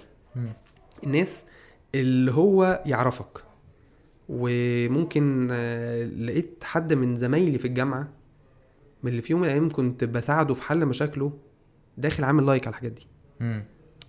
ف انت عارفني. واللي متابعك بقاله 3 4 سنين انت عارفني. ده أنا بطلع لك مرة في الأسبوع ساعات 3 4 مرات في الأسبوع. فانت عندك استعداد في لحظة في لحظة عشان اتقال لك معلومة غلط. أو أنا حتى عملت كورس سعره مش مناسب ليك. مش أكتر. هو سعره مش مناسب ليك. مم. تحولني إن أنا إنسان نصاب. تحولني إن إنسان مش محترم. مم. يعني ما هذه السهوله بس لو نرجع للواقع تلاقي إن هي دي الطبيعه البشرية. مم. يعني آه، ده سيدنا موسى سابهم كده عملوا عجل. فاهم؟ ثانية. فإحنا هي دي الطبيعة بتاعتنا إن إحنا في لحظة نقلب آه، إيه اللي وقع ده؟ ده موبايلي. يقع بس خير. آه عايز أنط على حاجة كده. أنت دلوقتي آه يعني آه شغلك بياخد وقت كبير جدا من حياتك. آه ففي موقف حصل معاك إن أنت كنت في سديم آه اللي أنا ما بحبهاش خالص. أنا ولا أنا. okay. Nice interesting آه، و... وأنت هناك جالك تليفون والتليفون ده بيقول لك إن أنت مراتك ولدت Okay هو شو؟ الموضوع كان more shocking مش ما كانش كده أنا جات. لي message على الواتساب مم. في وسط ما أنا واقف في ال في ال في الافتتاح بتاع البرنامج. جات لي واتساب message فأنا وسط ما أنا بكلم ناس كده واتساب message من أخو مراتي اللي هو عمره بعت لي على الواتساب فاللي هو. بفتح كده لقيت صورة baby لسه يعني هو صوره صور ال baby وهي لسه طالعة حالا يا نهار أبيض فانا كده فاهم؟ اللي هو مين ده؟ بعد كده بدأت أجمع إن أنا مراتي حامل لأن إحنا كنا ساعتها كنت أنا راجع بعد أسبوع. أنت كنت في لبنان. أنا كنت في لبنان وأنا راجع بعد أسبوع والدكتورة قبل ما أسافر بيومين مأكدة لي إن هي مش تولد في الأسبوع ده. مم. فأنا مش في دماغي خالص ومحدش قال لي إن هي يعني أصل البيبي ما بيطلعش كده بيبقى فيه خمس ست ساعات قبلها. فمحدش قال لي أي حاجة هم فجأة بعتوا لي صورة. حرفيا يا حازم يعني الموقف ده يعني الحركة دي حصلت لي مرتين في حياتي. إنك مفصل ركبتك مش مشدود. أنا نزلت على الأرض. مم. يعني نزلت قعدت في الأرض كده. وبقيت ماسك الصورة كده وبقيت ماشي خرجت في الشارع قعدت أمشي في الشارع وهعيط. ما مش مش مستوعب. طبعا. ف يعني لحظة لحظة كانت لحظة مغيرة. إن, إن, إن أنا طول عمري كنت أنا طول عمري بحب الأهل وأساعدهم و... واصحابي أهاليهم على طول يكلموني يعني دايما كنت أدعي إن أنا عارف إحساس ال... ال... الأهلية اللي هي الأبوة أو الأمومة يعني مم. مهما كنت مهما كنت عندك تعاطف وعندك حب الح... النغزة اللي حصلت بعد الموقف ده مم. زي ما تكون هي اتولدت وأنت في حاجة جواك اتولدت. يعني كان في حب ليها من وهي في بطن مامتها طبعا ولما كان بيحصل حاجة مامتها تتعب كنا نقلق ونخاف وبتاع بس وانس طلعت في قرصة حصلت كده إن في حاجة اتولدت أنت جواك أنا حاجة حاجة غير مفهومة. والحاجة دي ال- الغريب إنها بتكبر. يعني هو مش و... مش حب اتولد لا هو حب اتولد وبيكبر زيه ما هي زي ما البيبي ما هي نفسها بتكبر. ولما بقعد مع ناس أولادهم كبار لسه والله خالتي في التليفون قايلة لي الجملة دي. قالت لي أوعى تكون فاكر إن العيال لما هيكبروا مش هت... آه، حبك هيقل. أنت كل ما يكبروا كل ما حبك هيزيد. ماشي. فأكدت لي الاحساس اللي جوايا اللي أنا ب... أنا أنا بنتي دلوقتي عندها الحمد لله سنة وست شهور. ان شاء الله تبارك الله. فربنا رب يحفظها يا رب. ادعوا لها ادعوا لها ادعوا لها. آه، فالتسلسل اللي أنا شايفه بيحصل ده هي أكدت لي إن هو ده ده مكمل معاك لحد قدام. ان شاء الله. ف فالحمد لله يعني سبحان الله. ال... ال... التجربة دي غيرت رؤيتي الحياة كلها. إزاي؟ يعني أنا آه، أنا كنت أقدر جدا آه، النجاح العملي. محاضرة مم. فيها ألف واحد. آه، فيديو يتفرج عليه عشرة مليون. آه، شغل أكسب منه مئة ألف جنيه. يعني أي حاجة فيها فلوس أي حاجة فيها نجاح. آه، ما بتبسطش قوي. لما بعمل أي حاجة من الحاجات دي زي ما بتبسط لما بروح البيت ونقعد نلعب مع بعض. نايس ما شاء الله. ف فهو الواحد محتاج إيه؟ جزء من من من من الحكمة يعني إنك تبتدي تشوف فعلا الح... الحياة في حقيقتها فين. مم. يعني اللي كنت بدرسه في ال science اللي كان مخي لا لا يتقبله فكرة ال life balance وإن أنت المفروض يبقى فيه ال... تبقى ممتلئ وسعيد لما تعمل حاجة مع ال family زي ما تحقق إنجاز في الشغل زي ما تجيب فلوس زي وزي وزي آه، لا ده هو أنا ممكن فعلا أتنازل عن فلوس عشان أبقى موجود. وده إحنا بندرسه في ال parenting على فكرة. إن أنت أنت مش المفروض تبقى اي تي ام وأنت بتدعي إن أنت بتروح تعمل كل ده عشان عشانهم وأنا وأنت متأكدين إن لو اتسألنا على أهالينا حابينهم يبقوا معانا ولا يبقوا بعاد عننا هنختار إن هم يبقوا معانا حتى أكيد. لو في مستوى مادي أقل. أكيد. ف فالنهاردة لأ أنا النهارده ممكن أرفض شغل. النهارده ممكن أتنازل عن فلوس. لو ده لو ده هيصب في إن أنا أبقى موجود صح في الأسرة اللي أنا قررت إن أنا أبنيها دي. Nice متهيألي ده be أصلا يعني ب- بداية القصة بتاعت اتولدت إزاي وأنت كنت فين وهي فين وبتاع ده بتهيألي دايما بيفكرك أصلا بال- بالموضوع ده. إن أنت قد إيه محتاج فعلا آه يعني هي هي بقت قيمة أكبر من من الحاجات دي. فأنا أنا بفتكر دايما ال- القصة دي الحقيقة و ومهم جدا بالنسبة لي. ان أنا دايما أفكر نفسي بكده ان أنا دايما ابقى مع أهلي و... ومش لازم اقعد استرس على الشغل ومش فارق معايا. انت وانت في وسط كلامك بتقول دايما بلوم نفسي على الفرص اللي بتضيع مني ومش عارف إيه. أنا متخيل ان انت ال mindset بتاعك اختلف خالص دلوقتي. طيب أنا أنا هضحكك. آه ودي برضو حاجة من الحاجات اللي هي life changing يعني. أنا آه لما قللت الشغل عشان أعرف أحافظ على إن أنا أزور أبويا ولما بقيت بكنسل حاجة أو بلم الدنيا عشان أروح أقعد ألحق اليوم مع مراتي ولما بتأخر بره وأروح وأقول يعني أحيانا خلاص أنا اليوم زنقني إن أنا نزلت الساعة 9 الصبح رجعت الساعة 12 بالليل. فالمفروض أنام. فبزق بزق على نفسي وأسهر شوية عشان ألحق قعدت برضو مع أهلي في البيت. لما بدأت أعمل الحاجات دي الرزق بدا بدأ يزيد. إن شاء الله. بينما إن الرولز بتاعت الحياة مم. مش منطقي المفروض عكس مم. انت نزلت شغل فلوس تنزل مم. فهنا آه، توديك لإيه خليني أقول للناس أنا قبل الجواز يعني قبل ما أتجوز قبل ما أتجوز بخمس شهور كنت حرفيا مفلس مم. مفلس بمعنى مفلس كنت ماشي أستلف عشان آخد course بتاع ال coaching أو ال course coaching أخده في حياتي كنت مستلف في المقدم بتاعه من البنت شغال معايا ف وكنت عايز اتجوز وقلت الامير ساعتها احمد سالم بقول لهم أنا عايز اتجوز ومش عارفة إيه وبتاع. كنت متعرض لكام موقف كده قلت لهم بصوا يا اتجوز يا انحرف فالحقوني يعني. فساعتها كان كل ما أقول لحد عايز اتجوز وأنا لما بيبقى عندي حاجة عايز أعملها بمشي أقول للناس كلها. عشان يبقى عندي هذا البريشر اللي من كل حتة إن أنت لازم تعمل كده وأنت قلت للناس كلها تعمل كده فلازم تعمل كده. فكنت كل ما أقول لحد إن أنا عايز اتجوز كان يقول لي ده. يقول لي ثلاثة حقا على الله أن يرزقهم ما بفتكرش الاثنين إلا الثالث ناكح يريد العفاف. النهارده والله العظيم بص قول لي إيه الاثنين دول؟ والله ما أعرف.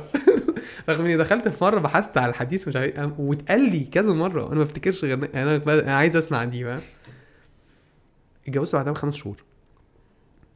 وجوازي كان شبه معجزة يعني. Nice. بعد ما اتجوزت وأنا مراتي حامل فعلا كنت stressed وكل ما تقابل حد يقول لك واللبن الصناعي والبامبرز والمش عارفة إيه والبتاع فجأة وانت محافظ على ان انت بت... بت... ما بتشتغلش كتير عشان تحافظ على ال balance ده لأن ال balance ده عملته من قبل ما اخلف يعني كنت. حصل لي الوعي ده من بعد ما اتجوزت بشوية صغيرين يعني كويس فلقيت فعلا إن سبحان الله جالي رزق وسع عليا وبنتي جالها اللي هي محتاجاه وأنا ما دخلتش. طب اللعبة فين بقى هي اللعبة ان انت تظبط أصلا الفكرة من الأول.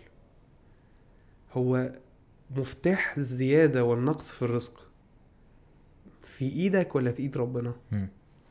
فالميزان بتاعك مش المجهود. طب ما كده يا كريم انت بتقول لنا ما نسعاش؟ لا لا لا لا. انت اللي حسبت السعي بس جوه المكتب. لكن ربنا سبحانه وتعالى أنا ظني يعني ان هو يعاملك على السعي كامل. فأنا يا رب أنا ساعي. ساعي إزاي؟ ساعي على شغلي باجتهاد ساعي على أهلي باجتهاد ساعي على بري لأهلي باجتهاد ساعي ساعي. مم. أنا بجتهد على فكرة الحاجات دي مش سهلة. إنك تروح وزيارات وتعمل ومش عارف إيه وتاخد بالك وتود وتكلم وتتابع وترجع البيت تعبان تسمع وتشارك. كل ده سعي. لكن إحنا مقاييس الدنيا بتحاسبك على ال eight hours بتوع ال shift صح. فلو النية كده أنا ظني إن الله سبحانه وتعالى يعني يوريك فعلا إن أنت لما تتكل عليه سبحانه وتعالى تاخد فعلا صح لأن أنا نفسي نفس الشخص لما كنت عامل لما كنت عامل عكس كده. لما أنا كنت عامل عكس كده كانت بتضيق. وكان مرة شهيره مش فاكر حكيت لك عليها ولا لأ بس كده كده احكيها لك من الناس ما سمعوهاش يعني لما كنت في أول لما بدأت أعمل محاضرات كبيرة والمحاضرة آه، يعني أول محاضرة عملتها كان في 1000 واحد اتملت وكان في 600 waiting بعدها ب 13 يوم عملت واحدة اتملت وكان في waiting وده كان ال- اللي فاتت كنت بعمل marketing 3 شهور. ف يعني 13 يوم إن أنا أملى مسرح تاني دي كانت إعجاز. وفضلت شغال بال sequence ده لدرجة إن أنا جيت في النص بعمل ومش في دماغي أنا هاملا ولا مش أنا كده كده أنا كده كده الناس بتيجي. فجيت قبل ال event بثلاث أيام أو أربع أيام ما أقل من تلت العدد. حاجز. فأنا أنا يا نهار أبيض. إيه اللي حصل غلط؟ تراجع ال marketing هو هو. تراجع الشغل؟ هو هو. تراجع المحتوى؟ هو هو. في إيه يا جدعان. فسبحان الله حصل حاجة مش فاكر هي إيه جت في دماغي نورت إنك المرة دي اعتمدت على نفسك. بس كده. مم. المرة دي أنت داخل ال- ال- ال- المحاضرة دي وأنت جواك بتقول كريم اللي بيملى المسرح. مم. مش ربنا اللي بيملى المسرح لكريم. عشان كريم يختبر وهو واقف على المسرح عشان عشان كريم حليوه يعني. عشان كريم يختبر وهو واقف على المسرح.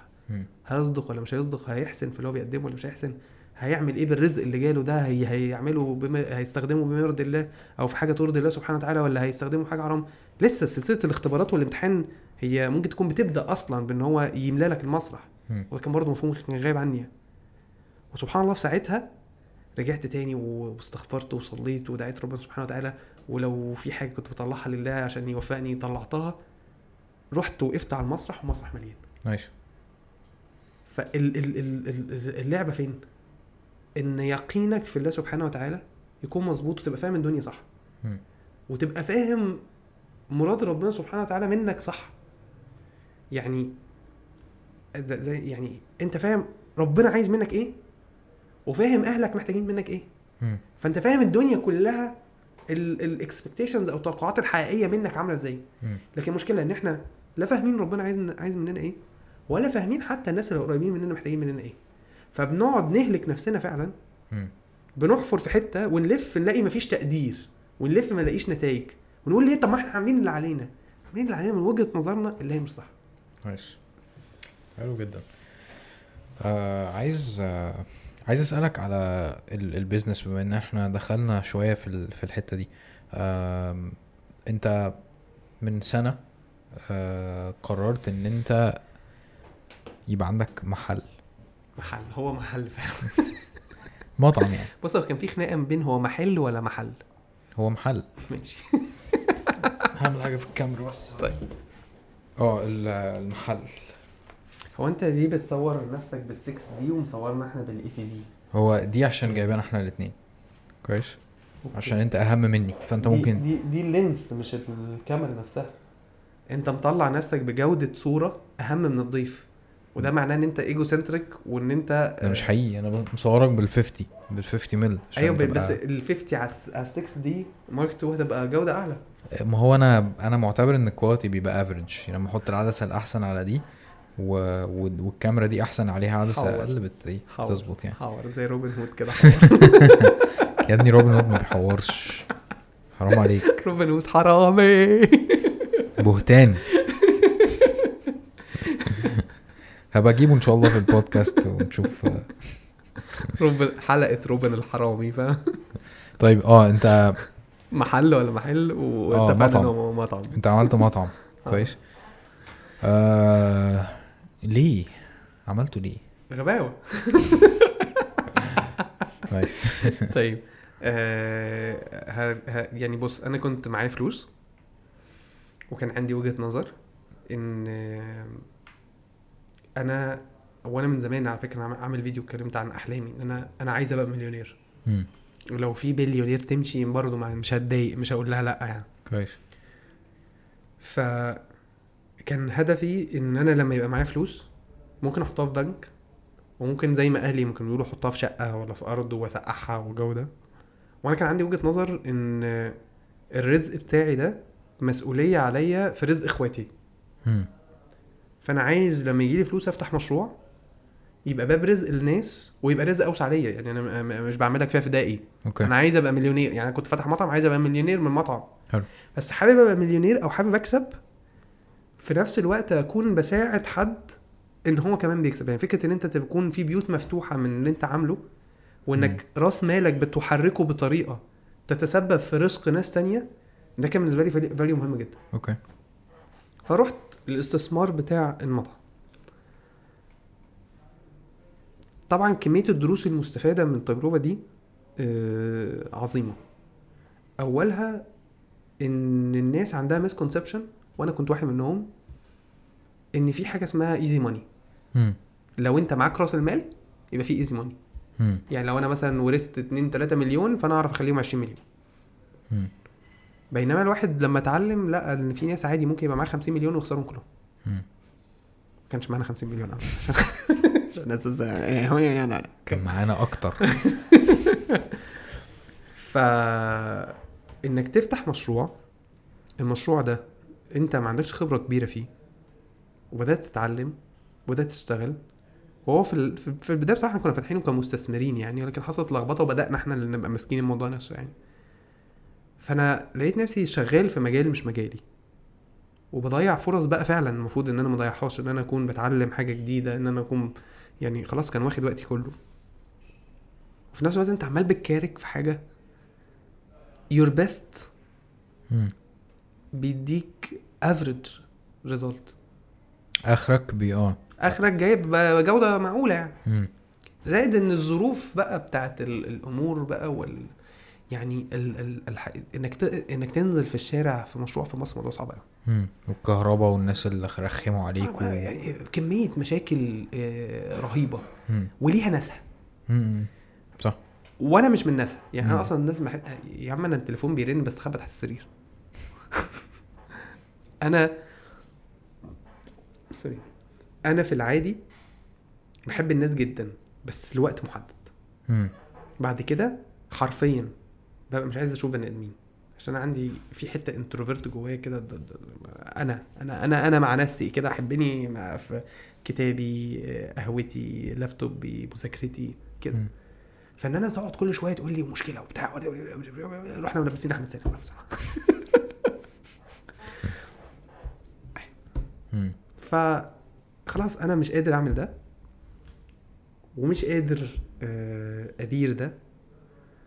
أحمد حقق طبعا إنجازات جوه المكان كانت آه، يعترف بيها وكان ليه إخفاقات زي ما إحنا كان لينا إنجازات وكان لينا إخفاقات.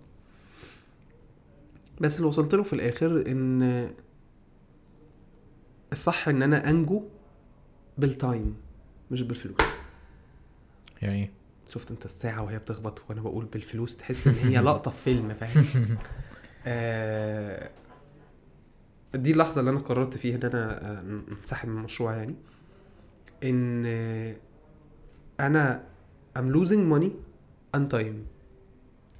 وال values بتاعتي بتقول إن losing time دي, دي هي اللي وجعاني أكتر على فكرة من ال money مم. يعني أنا أنا متساهل جدا في موضوع إن أخسر فلوس. يعني عادي يعني لو لو لو أنا ده مؤخرا. أنت أنت اكتشفت ده عن نفسك مؤخرا. أما أنا عمري ما كنت خسرت فلوس كتير. بس كانش. معايا فلوس أصلا. كويس. كنتش جربت الموضوع بس اكتشفته لما جربته فاهم؟ كنت فقير قوي بس حاسم. فانا ما عنديش مشكلة جدا مع خسارة الفلوس لأني مؤمن إن فعلا مش كلام أفلام. آه، إحنا بفضل الله سبحانه وتعالى بنعرف نجيب فلوس. يعني إحنا الف... إحنا اللي you create money ده بتاع الناس كلها. مم. يعني المرتب انت بتاخده من الشركة انت اللي بتروح تعمل شغل عشان تاخده. يعني فانت اللي بتقدر تصنع الفلوس. كويس. ف losing money مش مش أوحش حاجة بس losing time هو أوحش حاجة. مم. لأن لما بت lose time بيبقى فيه بقى الندم بقى. مم. وبيبقى فيه سكه كان المفروض تمشي فيها ما مشيتش فيها. يعني كان بيبقى فيه حتة كده إيه عميقة. كويس. فاللي خلاني أفوق من الموضوع ده إن أنا قعدت evaluate المرحلة دي عشان أطلع منها مش losing time أنا didn't lose time خلاص. أقدر أعمل ده إزاي؟ إن أنا أقعد ا count ال lessons اللي أنا اتعلمتها. أنا اتعلمت واحد اتنين تلاتة أربعة ودول يستاهلوا الرقم ده ماديا ويستاهلوا الوقت ده. موافق. السلام عليكم. وده اللي الناس برضو مش يعني ده الناس برضو يعني إيه؟ دي معضلة رهيبة. بتاعت فكرة عشان تتعلم وتاخد خبرة بتتكلف وقت وفلوس. فاحيانا ممكن تروح تدرس عند حد يوفر عليك جزء من الوقت وجزء من الفلوس. صح. فأنا النهارده بمنتهى البساطه يعني أنا لو كنت يعني رحت درست عند حد خبير في المطاعم درست بيزنس مطاعم نفسه كنت ممكن أوفر على نفسي وقت وفلوس مم. كنت ممكن أوفر على نفسي قرار إن أنا ما أفتحش المشروع ده. فاهم اللقطة؟ أيوه. آه ف أنا أنا أنا مشكلتي ال ال الأساسية آم، يمكن معاك انت أكتر من من مع أمير وسالم يعني. أمير عايز يفتح مطعم تاني عامة. ما هو أمير عشان بيحب الأكل فأنا ما عنديش مشكلة في ده. أنا ما حدش عارف أمير بتاع دين ولا كورسات ولا مطاعم مش عارف. هو يستاهل الصراحة. تست- تستاهل. حرام عليك بقى. لا أنا أنا مشكلتي معاك انت أكتر من- منهم يعني إنه أنا مش آه، أنا ما كنتش شايف إن أنت آه، المفروض تعمل حاجة انت ما بتحبهاش. فاهمني؟ آه وكنا اتكلمنا مرة زمان في الحوار ده. انت كنت عايز تعمل مطعم كبدة أصلا زمان قوي وحوارات كبدة وسجق وبتاع. فضايح بقى فضايح. ف فأنا أنا مقتنع بده جدا. أنا مقتنع إن أنت أنت كنت عايز تعمل حاجة تجيب لك فلوس علشان تقدر تعمل حاجات تانية. كويس؟ دي كانت أكبر غلطة. ما ده مفهوم الخطأ. آه كلمني عن الحتة دي. إن أنا أنا كنت عايز ما أنا بقول لك أنا كنت داخل مشروع حرفيا أنا كنت متفق مع أمير وأحمد إن أنا مكمل في مجالي. امم وهنخش الشراكة في المطعم نبقى مستثمرين. مستثمر. بن- بنروح مرة في الشهر مرتين في الشهر نشوف الدنيا فيها إيه نقعد مع الحسابات. سلام. عليكم يعني. بس لا ما طلعش إن في حاجة في الحياة تتعمل كده أصلا صح. يعني. صح صح. ف فأنا بعد ما دخلت يعني غرست بقى. ما انت خلاص ما انت حطيت فلوسك والموضوع طلع أكبر من اللي انت متخيله فأنت لازم تكوب. امم لأن ما ينفعش وأنت داخل هو يعني ما, كانش هينفع. كويس. ف فدي فدي الغلطة الأساسية إن أنا مش أنا عارف إن أنا ما بحبهاش بس غرست فيها فطب أعمل مم. إيه؟ كانش عندي أي حكمة ما إن أنا يعني ما أعرفش لحد دلوقتي كان المفروض آخد قرار عامل إزاي بعد ما غرست لأن هو كان بدايه كان قرار غلط يعني. وال concept بتاع إن أنا أنا فعلا كان نفسي أنا كنت ما هو دي برضو حاجة الناس كلها متخيلين عندهم مطاعم مليونيرات. أنا كنت متخيل إن أنا هبقى مليونير من مطعم فهقدر أفرغ الجزء الخاص بالتعليم بأسعار باهتة جدا أو مجانا للناس. okay. وده طلع شيء غير حقيقي بالمرة. وبدأت أكتشف إن أنا already لو حاطط مجهودي ده في ال education والحلم بتاعي أنا كنت ما أعرفش قلت لك ال K K آه. A academy وبتاع.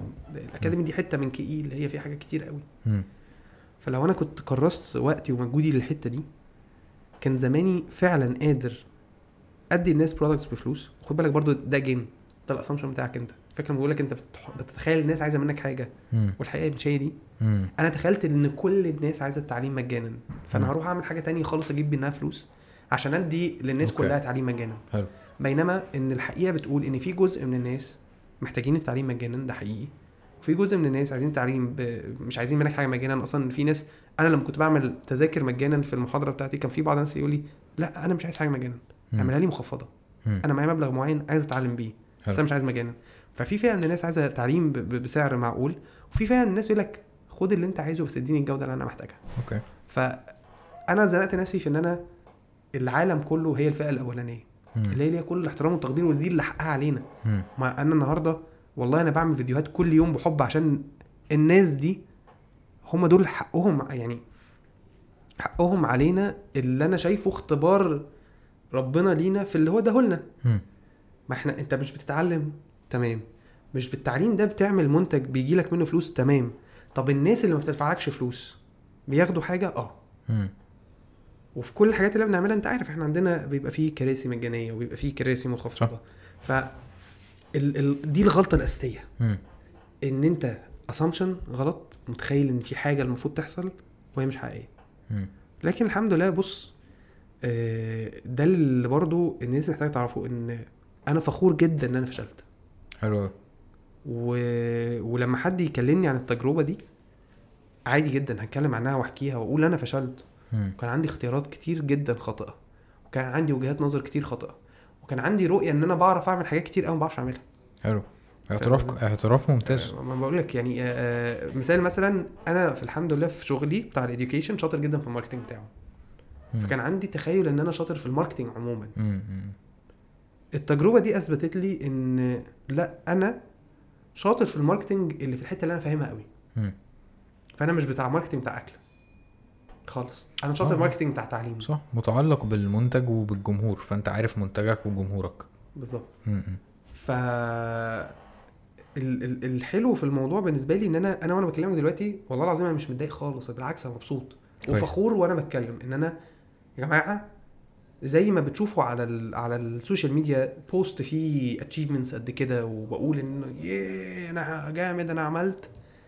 أنا وأنا فاشل بقول لك ياه أنا جامد أنا عملت برضه على فكرة. أنا أنا رحت استحملت ده لأن ده كان مرهق جدا. يعني وأنت قاعد أنا بقول لك ما عنديش مشكلة أخسر فلوس بس معنى كده أنا مش بتألم لما الفلوس بتروح يعني.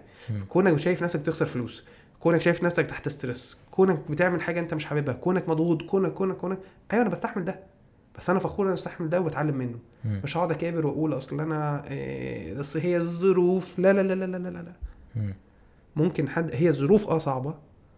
بس المساحة بتاعتي في في ال- في الفشل أنا ما أقدرش أتغاضى عنها nice لأن هو ده سر فشل المتتالي عند كل الناس مم. إن هو عنده فعلا حتة ممكن يتحجج بيها مم. أنا عادي جدا أصل على فكرة أنت لو فشلت عندك حاجة منطقية نقدر نقولها وأنا عندي حاجة منطقية ممكن أقولها بس who cares. محدش مهتم الناس مهتمة إن أنت لما تقعد تتكلم معاهم عشان تشاركهم خبرتك تقول لهم أنت غلطت في إيه. لكن طول الوقت الدنيا هي اللي غلطانة والظروف هي اللي غلطانة والقدر هو اللي غلطان يا صلاة النبي. انت حلو قوي بقى. جميل جميل جدا. أنا برضو آه عندي قناعة ودي برضو بتتكون مع, مع الوقت وده كان سبب سبب إن أنا أسيب حاجات كتير قوي بعملها عشان أركز في البودكاست يعني.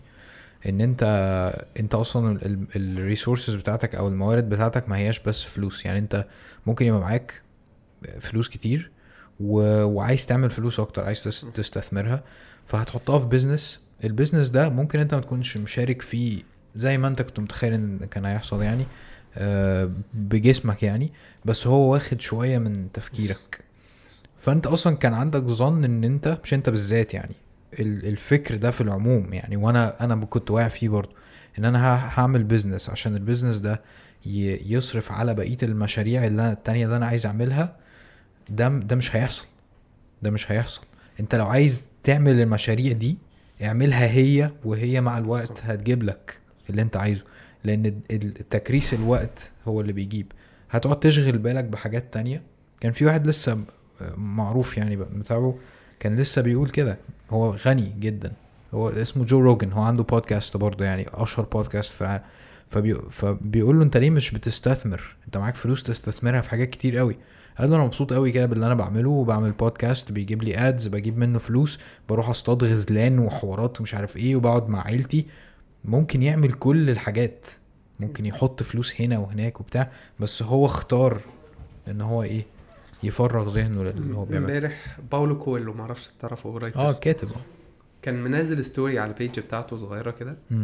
تحكي عن businessman و fisherman.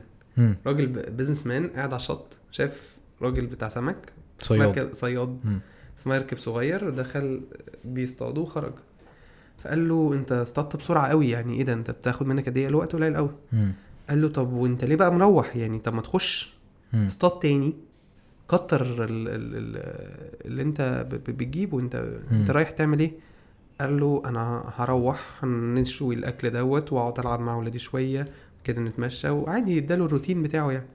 قال له لا. انت المفروض تروح تجيب سمك تاني وتالت فتبيعهم فيبقى عندك فلوس أكتر فتجيب مركب اكبر فتصطاد سمك أكتر فلما تصطاد سمك أكتر فيبقى عندك فرصة انك تجيب مجموعة مراكب فتشغل المراكب دي فتفتح مصنع اسماك معلبة فيبقى عندك شركات بتعمل ده فتفتح industry راجل businessman بقى له ده تخصصي ده أنا هخليك king فقعد يحكي له كل ما يقول له حاجة يقول له طب after that بعد يعني بعد ما أجيب المركب ده. يقول له هتجيب مراكب. يقول له بعد مراكب يقول له هتعرف تفتح مصنع بعد المصنع تفتح مش عارف إيه. بعدين إيه؟ تبقى مليونير. قال له وبعد كده.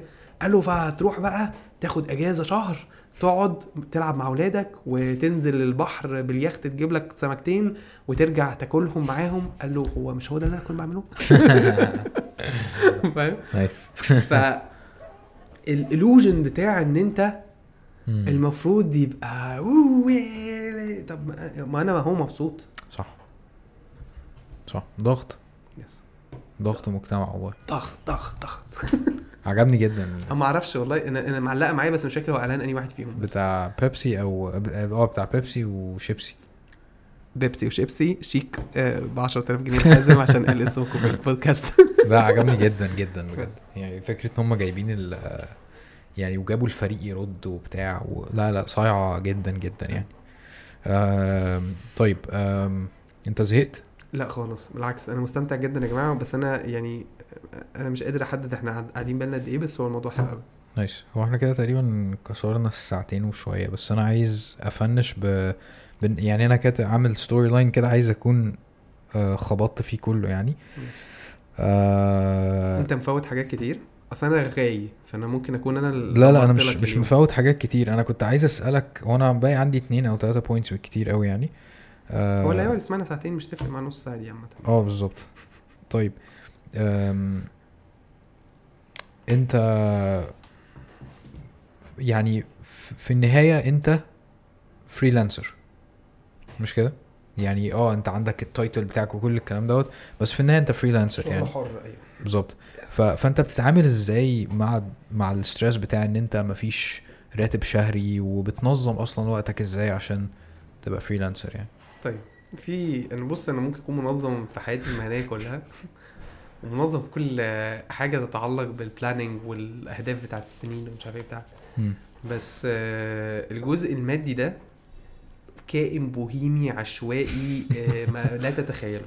okay و based on theory يعني مش based on هبل based on theory أنا رقم واحد آه، أنا ما أعرفش دخلي الشهري كام. لو هنحسبها based مثلا على أيام الجواز من ساعة ما اتجوزت متجوز بقالي سنتين وشوية ما أعرفش فعلا دخلي في ولا شهر فيهم كان كام. فأنا مؤمن بنظرية إن أنا بصرف على بيتي واسع على أهل بيتي عشان ده إحسان وإن أنا آه، لو عندي قدره إن أنا أشتري حاجة بجيبها يعني أنا ببسط نفسي بالفلوس عشان أنا شايف إن ده برضو إحسان للنفس. حلو. وإن أنا مش المفروض إن أنا ولادي يبقى علاقتهم بيا إن هم هيورثوني كويس. مم. هم يشوفوني وأنا عايش كويس. جميل. فأبقى صحتي كويسة وأبقى مرتاح نفسيا وأنا معاهم. يعني أنا أنا أنا مؤخرا بحاول أبقى ده مع أبويا. اللي هو لأ محتاج تعمل ده اعمله. محتاج تشتري ده اشتريه. محتاج تسافر هنا وتدفع فلوس. بسط. لأن أنا أنا مش مهتم هتسيب لي إيه أنا مهتم ان اللي انت عايشه اعيشه معاك وانت كويس. جميل. ف... فانا من الناس اللي ما بحسبش خالص الفلوس بتجيلي إزاي. هو بس المشكلة الوحيدة اللي بتقابلني ان أنا ما بعرفش اخش في اي التزامات طويلة المدى. مم. يعني أنا ممكن اكون مثلا إيه آه بعمل حركة أبو تريكة وابقى منتخب الساجدين عشان مثلا دخلت جمعية للآخر فاهم؟ هو أنا يا ابن اللعيبة أنا قعدت سنة بدفع فلوس الجمعية فاهم؟ لكن إن أنا أخش أي التزام فيه اقساط وبتاع بيبقى موضوع مرهق جدا نفسيا لأن أنا فعلا في شهر بتدخل فلوس القسط. وفي شهرين ما بدخلش فلوس أصلا مش ما بدخلش فلوس القسط ما. بدخلش فلوس أصلا. ف هي بس هو واضح إن هي شاكب راكب. كويسة لأن إحنا عايشين فاهم؟ كويس. يعني هي شاكب راكب هي ما فكتش. يعني أنت اخترت إن أنت ما تحملش هم الموضوع ده؟ خالص. مم. خالص. بص. وتوصل لده إزاي طيب؟ آه ال ال ال النظرية بتقول إن لو انت ما بتحسبهاش وانت تخرج المال لله سبحانه وتعالى مم. ربنا سبحانه وتعالى مش هيضايقها عليك مم. يعني مش هتبقى زي لو انت ما بتحسبهاش لله مش هتحسب عليك يعني مش مش بتحسبها في اللي طالع مش هتحسب عليك في اللي داخل.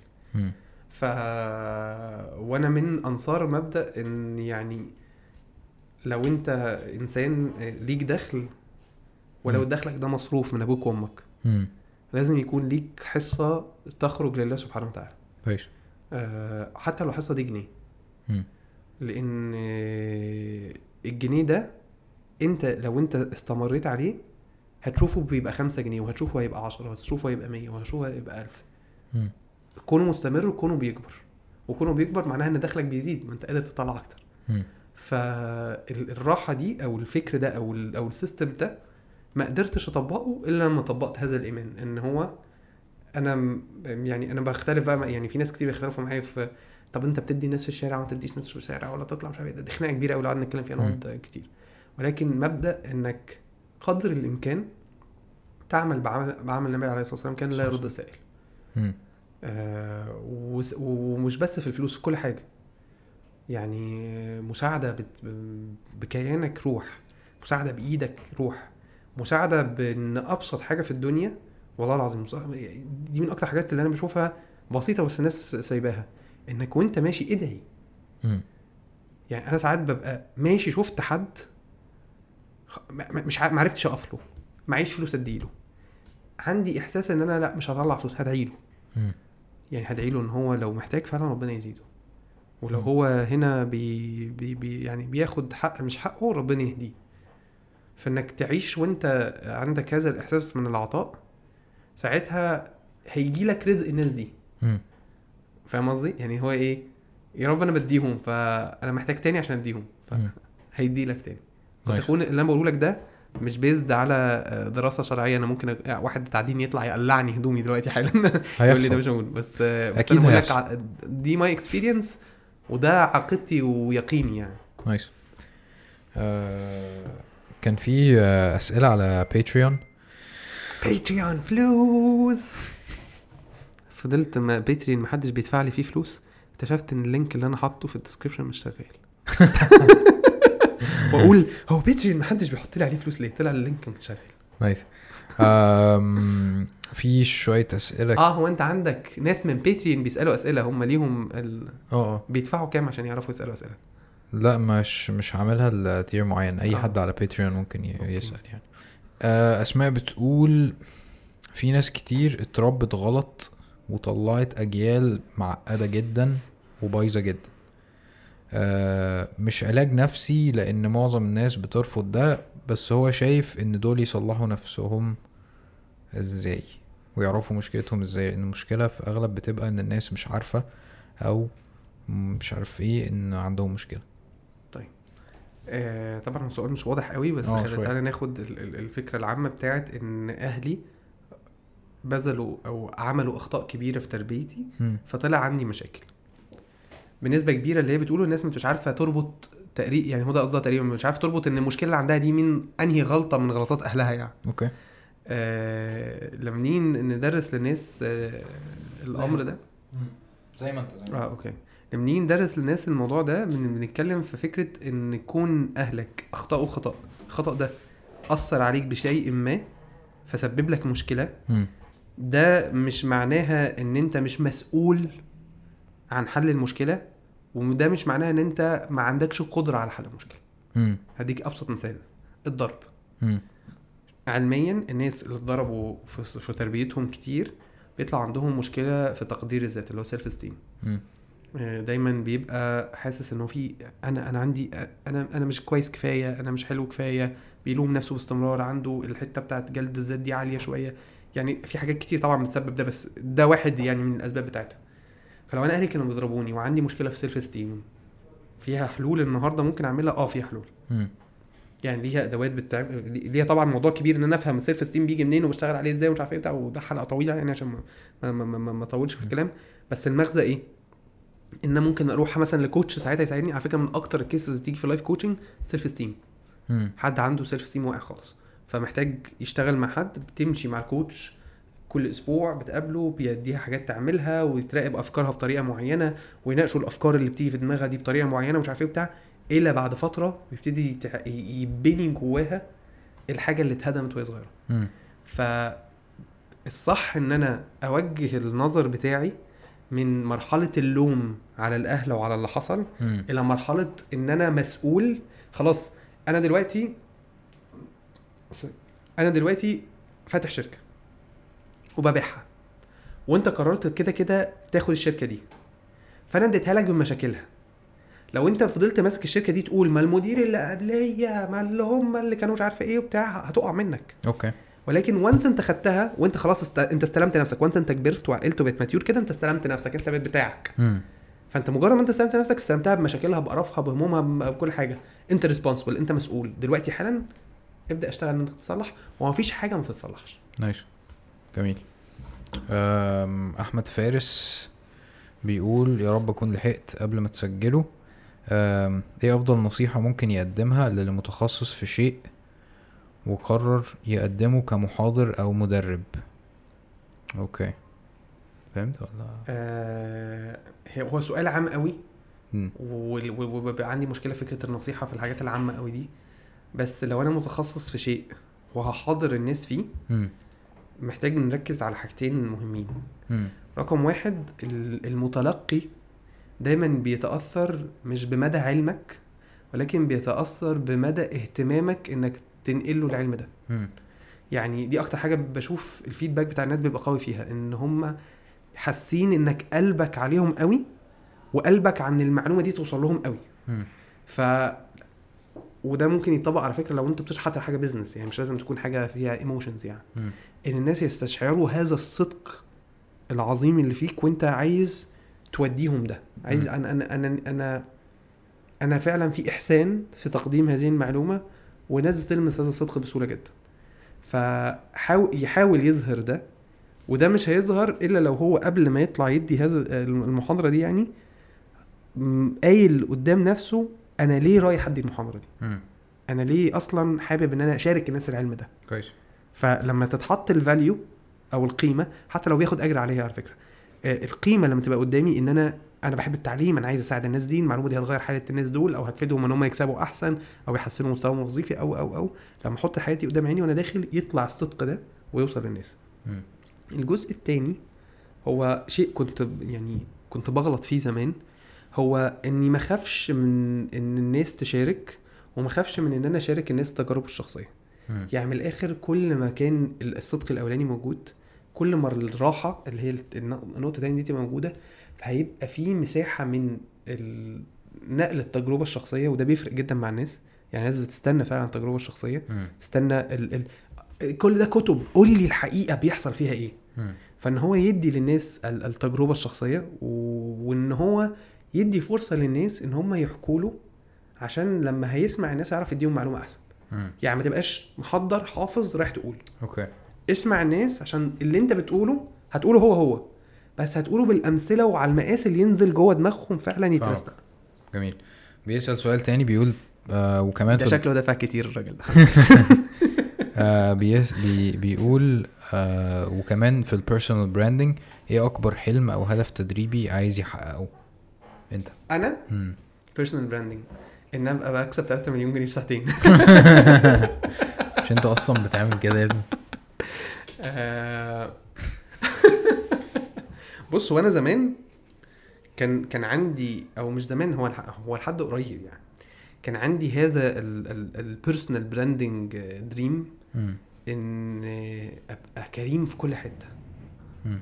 يعني حتى كان KE دي كنت فاكر لما كنت بقول لك دي كريم إيجو مش كريم knowledge ego. كريم إيجو بس آه لو أنا قدام هدور على branding هدور على branding لل message مم. يعني هدور على branding للفكرة مم. إن عارف أنت anyone can be باتمان مم. فأنا يعني هي أي حد يعرف يبقى ي belong لل message دي أو لل brand ده إن. هو بيعمل حاجة. فنفسي الموضوع يكبر عن كريم. ده ده ده جزء من أنا شايف إن أنا بنضج وأنا بعمل ده. حلو. إن أنا أخرج بره السنترية الشخصية إن كريم هو كريم إلى إن في message كريم بيقدمها وال message دي well branded إن الناس وال message اللي أنا قلتها لك الناس تحيا حياة طيبة. وده قفل برضه من بدري ولا إيه؟ عادي مش مشكلة أما بتفصل هو البتاع لما الشاشة لما بتسود الكاميرات بتفصل بس إحنا م- مستمرين عادي يعني okay مم. ف إن إن إن إن, إن, إن هي دي إن الناس تحيا حياة طيبة مم. ف و overall بقى ال... بعد كده لو هنقول personal branding هيبقى إن كريم ال serving ال message دي صح مم. يعني الراجل ده فعلا أنا لما بشوفه بعرف أشوف ال value دي أو بعرف أشوف القيمة دي. okay. nice. عاش. آه أنا دلوقتي بنهي وحابب إن أنا أنا يعني بحب أدي فرصة لل- للي معايا إن هو يقول أي حاجة يختم بيها إعلان عن حاجة. أنت تديني كيو يعني أو كده. طيب آه... طبعا إعلان إن أنتوا تخشوا تتابعوا صفحة كي إي أكاديمي. عشان المحاضرات بتاعت شهر سبعة وشهر 8 آه لا آه صدقا يعني. اولا أنا سعيد جدا جدا. أنا أنا مش أنا مش قادر أحدد إحنا إزاي قعدنا الوقت ده كله وأنا مش داري. آه وأتمنى إنه يعدي على المشاهد بنفس الطريقة يعني. فأنا بشكرك جدا. الواحد من وقت للتاني أصلا عارف لو مفيش كاميرات أنا كنت هبص نفس الانبساط nice لأن هو من وقت تاني بيبقى الواحد محتاج حد يخليه يطلع اللي فيه فاهم؟ فأنت شاطر في ده يعني. thank you آه، مش مش مش مش بجاملك قدام الكاميرا حقيقة. لو عايز أقول للناس حاجة تخصني بما إن الموضوع النهارده personal جدا يعني ما هوش يعني مش مش هديهم رسالة. فيها آه، تنزي- تنظير يعني أو أو محاضرة يعني آه، حاجة ليا أنا آه، تقبلوا إن إن أنا ممكن أكون يعني عندي أهداف وعندي أحلام وعندي حاجات شخصية نفسي أحققها وفي نفس الوقت في الرحلة دي أنا بحاول اشارك الناس فيها بس تقبلوا إن أنا في النص ممكن أفشل جدا وفي النص ممكن أغلط جدا. وأرجوكم ما تحطوش الضغط ال- اللي على اللي بيحاول يعمل حاجة لدرجة إن هو في وقت من الأوقات يبقى عايز يسيب الحاجة دي. عشان يتجنب الضغط ده آه، لأن لأن الموضوع ده حصل على مدار السنين اللي فاتت كتير إن يا جماعة طيب الحمد لله on ground أنا شاطر وممكن أروح عادي جدا آه، أسافر أشتغل في أي حتة trainer في شركة مجهولة في دولة ما باخد مرتب يعني ممكن تختفي عادي جدا وتعرف تكمل حياتك. فاللي هو في نفس الوقت بيبقى في خناقة كده ما بين إنك تسيب اللي أنت عملته. الناس بيلعبوا دور مهم قوي في الحتة دي. فلو شفتوني بغلط ما تع... يعني ليه تهجموا عليا؟ إحنا مع بعض بقالنا سنين. لو شفتوني بغلط ادعوا لي وساندوني وحاولوا ترجعوني. آه لو شفتوني بنجح ادعوا لي وشجعوني ودعموا يعني خلوا خلوا العلاقة زي علاقة أي حد بأهله. يعني أنت لما بتشوف أخوك ولا ولا ولا ابنك ولا ايا كان بيعمل حاجة وحشة ما بتروحش تقتله. أنت بتساعده إن هو يبطل ولو بتشوفه بيعمل حاجة حلوة بتزقه. فتعاملوا معانا من هذا المن- من منظور لأن أنا فعلا والله بتعامل مع ناس من هذا المنظور. والله أنا ساعات الناس بتوقفني تقعد يعني أنا من كام يوم دخلت المول داخل أشتغل لقيت واحد قابلني قال لي أنا صدقت شفتك أنا عايز أقف يعني عايز أتكلم معاك. والله قعدنا أكتر من ساعة بنتكلم. رغم إن كان عندي شغل. أنا أنا فعلا بحس ب... ب... ب- بمحبة وصدق في ال... في, ال... في العلاقة اللي حاصلة دي حتى ولو فيرتشوال حتى لو ما بنتقابلش. ف يعني مش هقول لهم قدموا قد- قدموا هذا الخير ولكن اعتبروا بس حطوا الحتة دي قدام عينيكم وانتوا بتشوفونا لأن أنتوا كنتوا سبب كبير بعد فضل ربنا سبحانه وتعالى ان إحنا نبقى موجودين وانتوا برضو ممكن تبقوا سبب كبير جدا إن إحنا مش موجودين. ف... فلو أنتوا حاسين إن وجودنا مهم ساعدونا نفضل موجودين مش أكتر يعني. صح. وجزء من ده طبعا إن أنتوا تخشوا على بيتريون تدونا فلوس يعني كده لا السلبية دايما بتغلب الإيجابية على فكرة. بالظبط. عشان العل... مش عشان السلبية أكتر. عشان الإيجابي صوته واطي. والسلبي هو اللي صوته عالي. لو الإيجابيين صوتهم عالي هتلاقي الدنيا اتغيرت. يعني لو كل واحد فعلا شاف الفيديو بتاعك وعجبه واستفاد منه. ما كسلش يديلك like أو يقول لك comment يقول لك فيه جزاكم الله خير. فيساعدك إن الفيديو بتاعك ينتشر فحد تاني إيجابي زيه يشوفك. فأنت تنتشر أكتر فالناس المحترمين يعرفوك أكتر. فلو كل واحد ما عملش كده بيتبقى الايه كام واحد اللي قعدوا يتنططوا عليك ويشتموك وبتاع. أعتقد دي فرصة ليا إن أنا أشكر فيها الجمهور بتاعي جدا. لأن أنا فعلا آه، بشوف إن هم ناس آه، مختلفة خالص ولما الضيوف بيجوا وبيشوفوا ال comments بعد ما الحلقة, بتطلع بيتفاجئوا بالجمهور وبيتفاجئوا بالجمهور إزاي بيدعمهم و... و... والجمهور إزاي بيثق فيا إن أنا أعرفهم على ناس جديدة. ومؤخرا فعلا بلاقي ناس كتير جدا بتقول أنا أول مرة أكتب comment آه وبيخشوا يعني هما بيكونوا سامعين البودكاست على بي- بيسمعوه يعني على SoundCloud أو أي حاجة وبيقولوا أنا سمعته وجيت هنا عشان بس أكتب comment عشان أ support ك وكده يعني. فأنا يعني حابب أشكركم جدا وأقول لكم إن أنا بقرأ ال comments كلها حتى لو أنتوا آه حتى لو مش بعمل like عليها كلها أو برد عليها كلها بس بشوفها كلها يعني. فاستمروا آه وأنا مستمر إن شاء الله. ان شاء الله بس كده. لقطة مؤثرة جدا يا أستاذ حازم. yes okay يلا. سلام.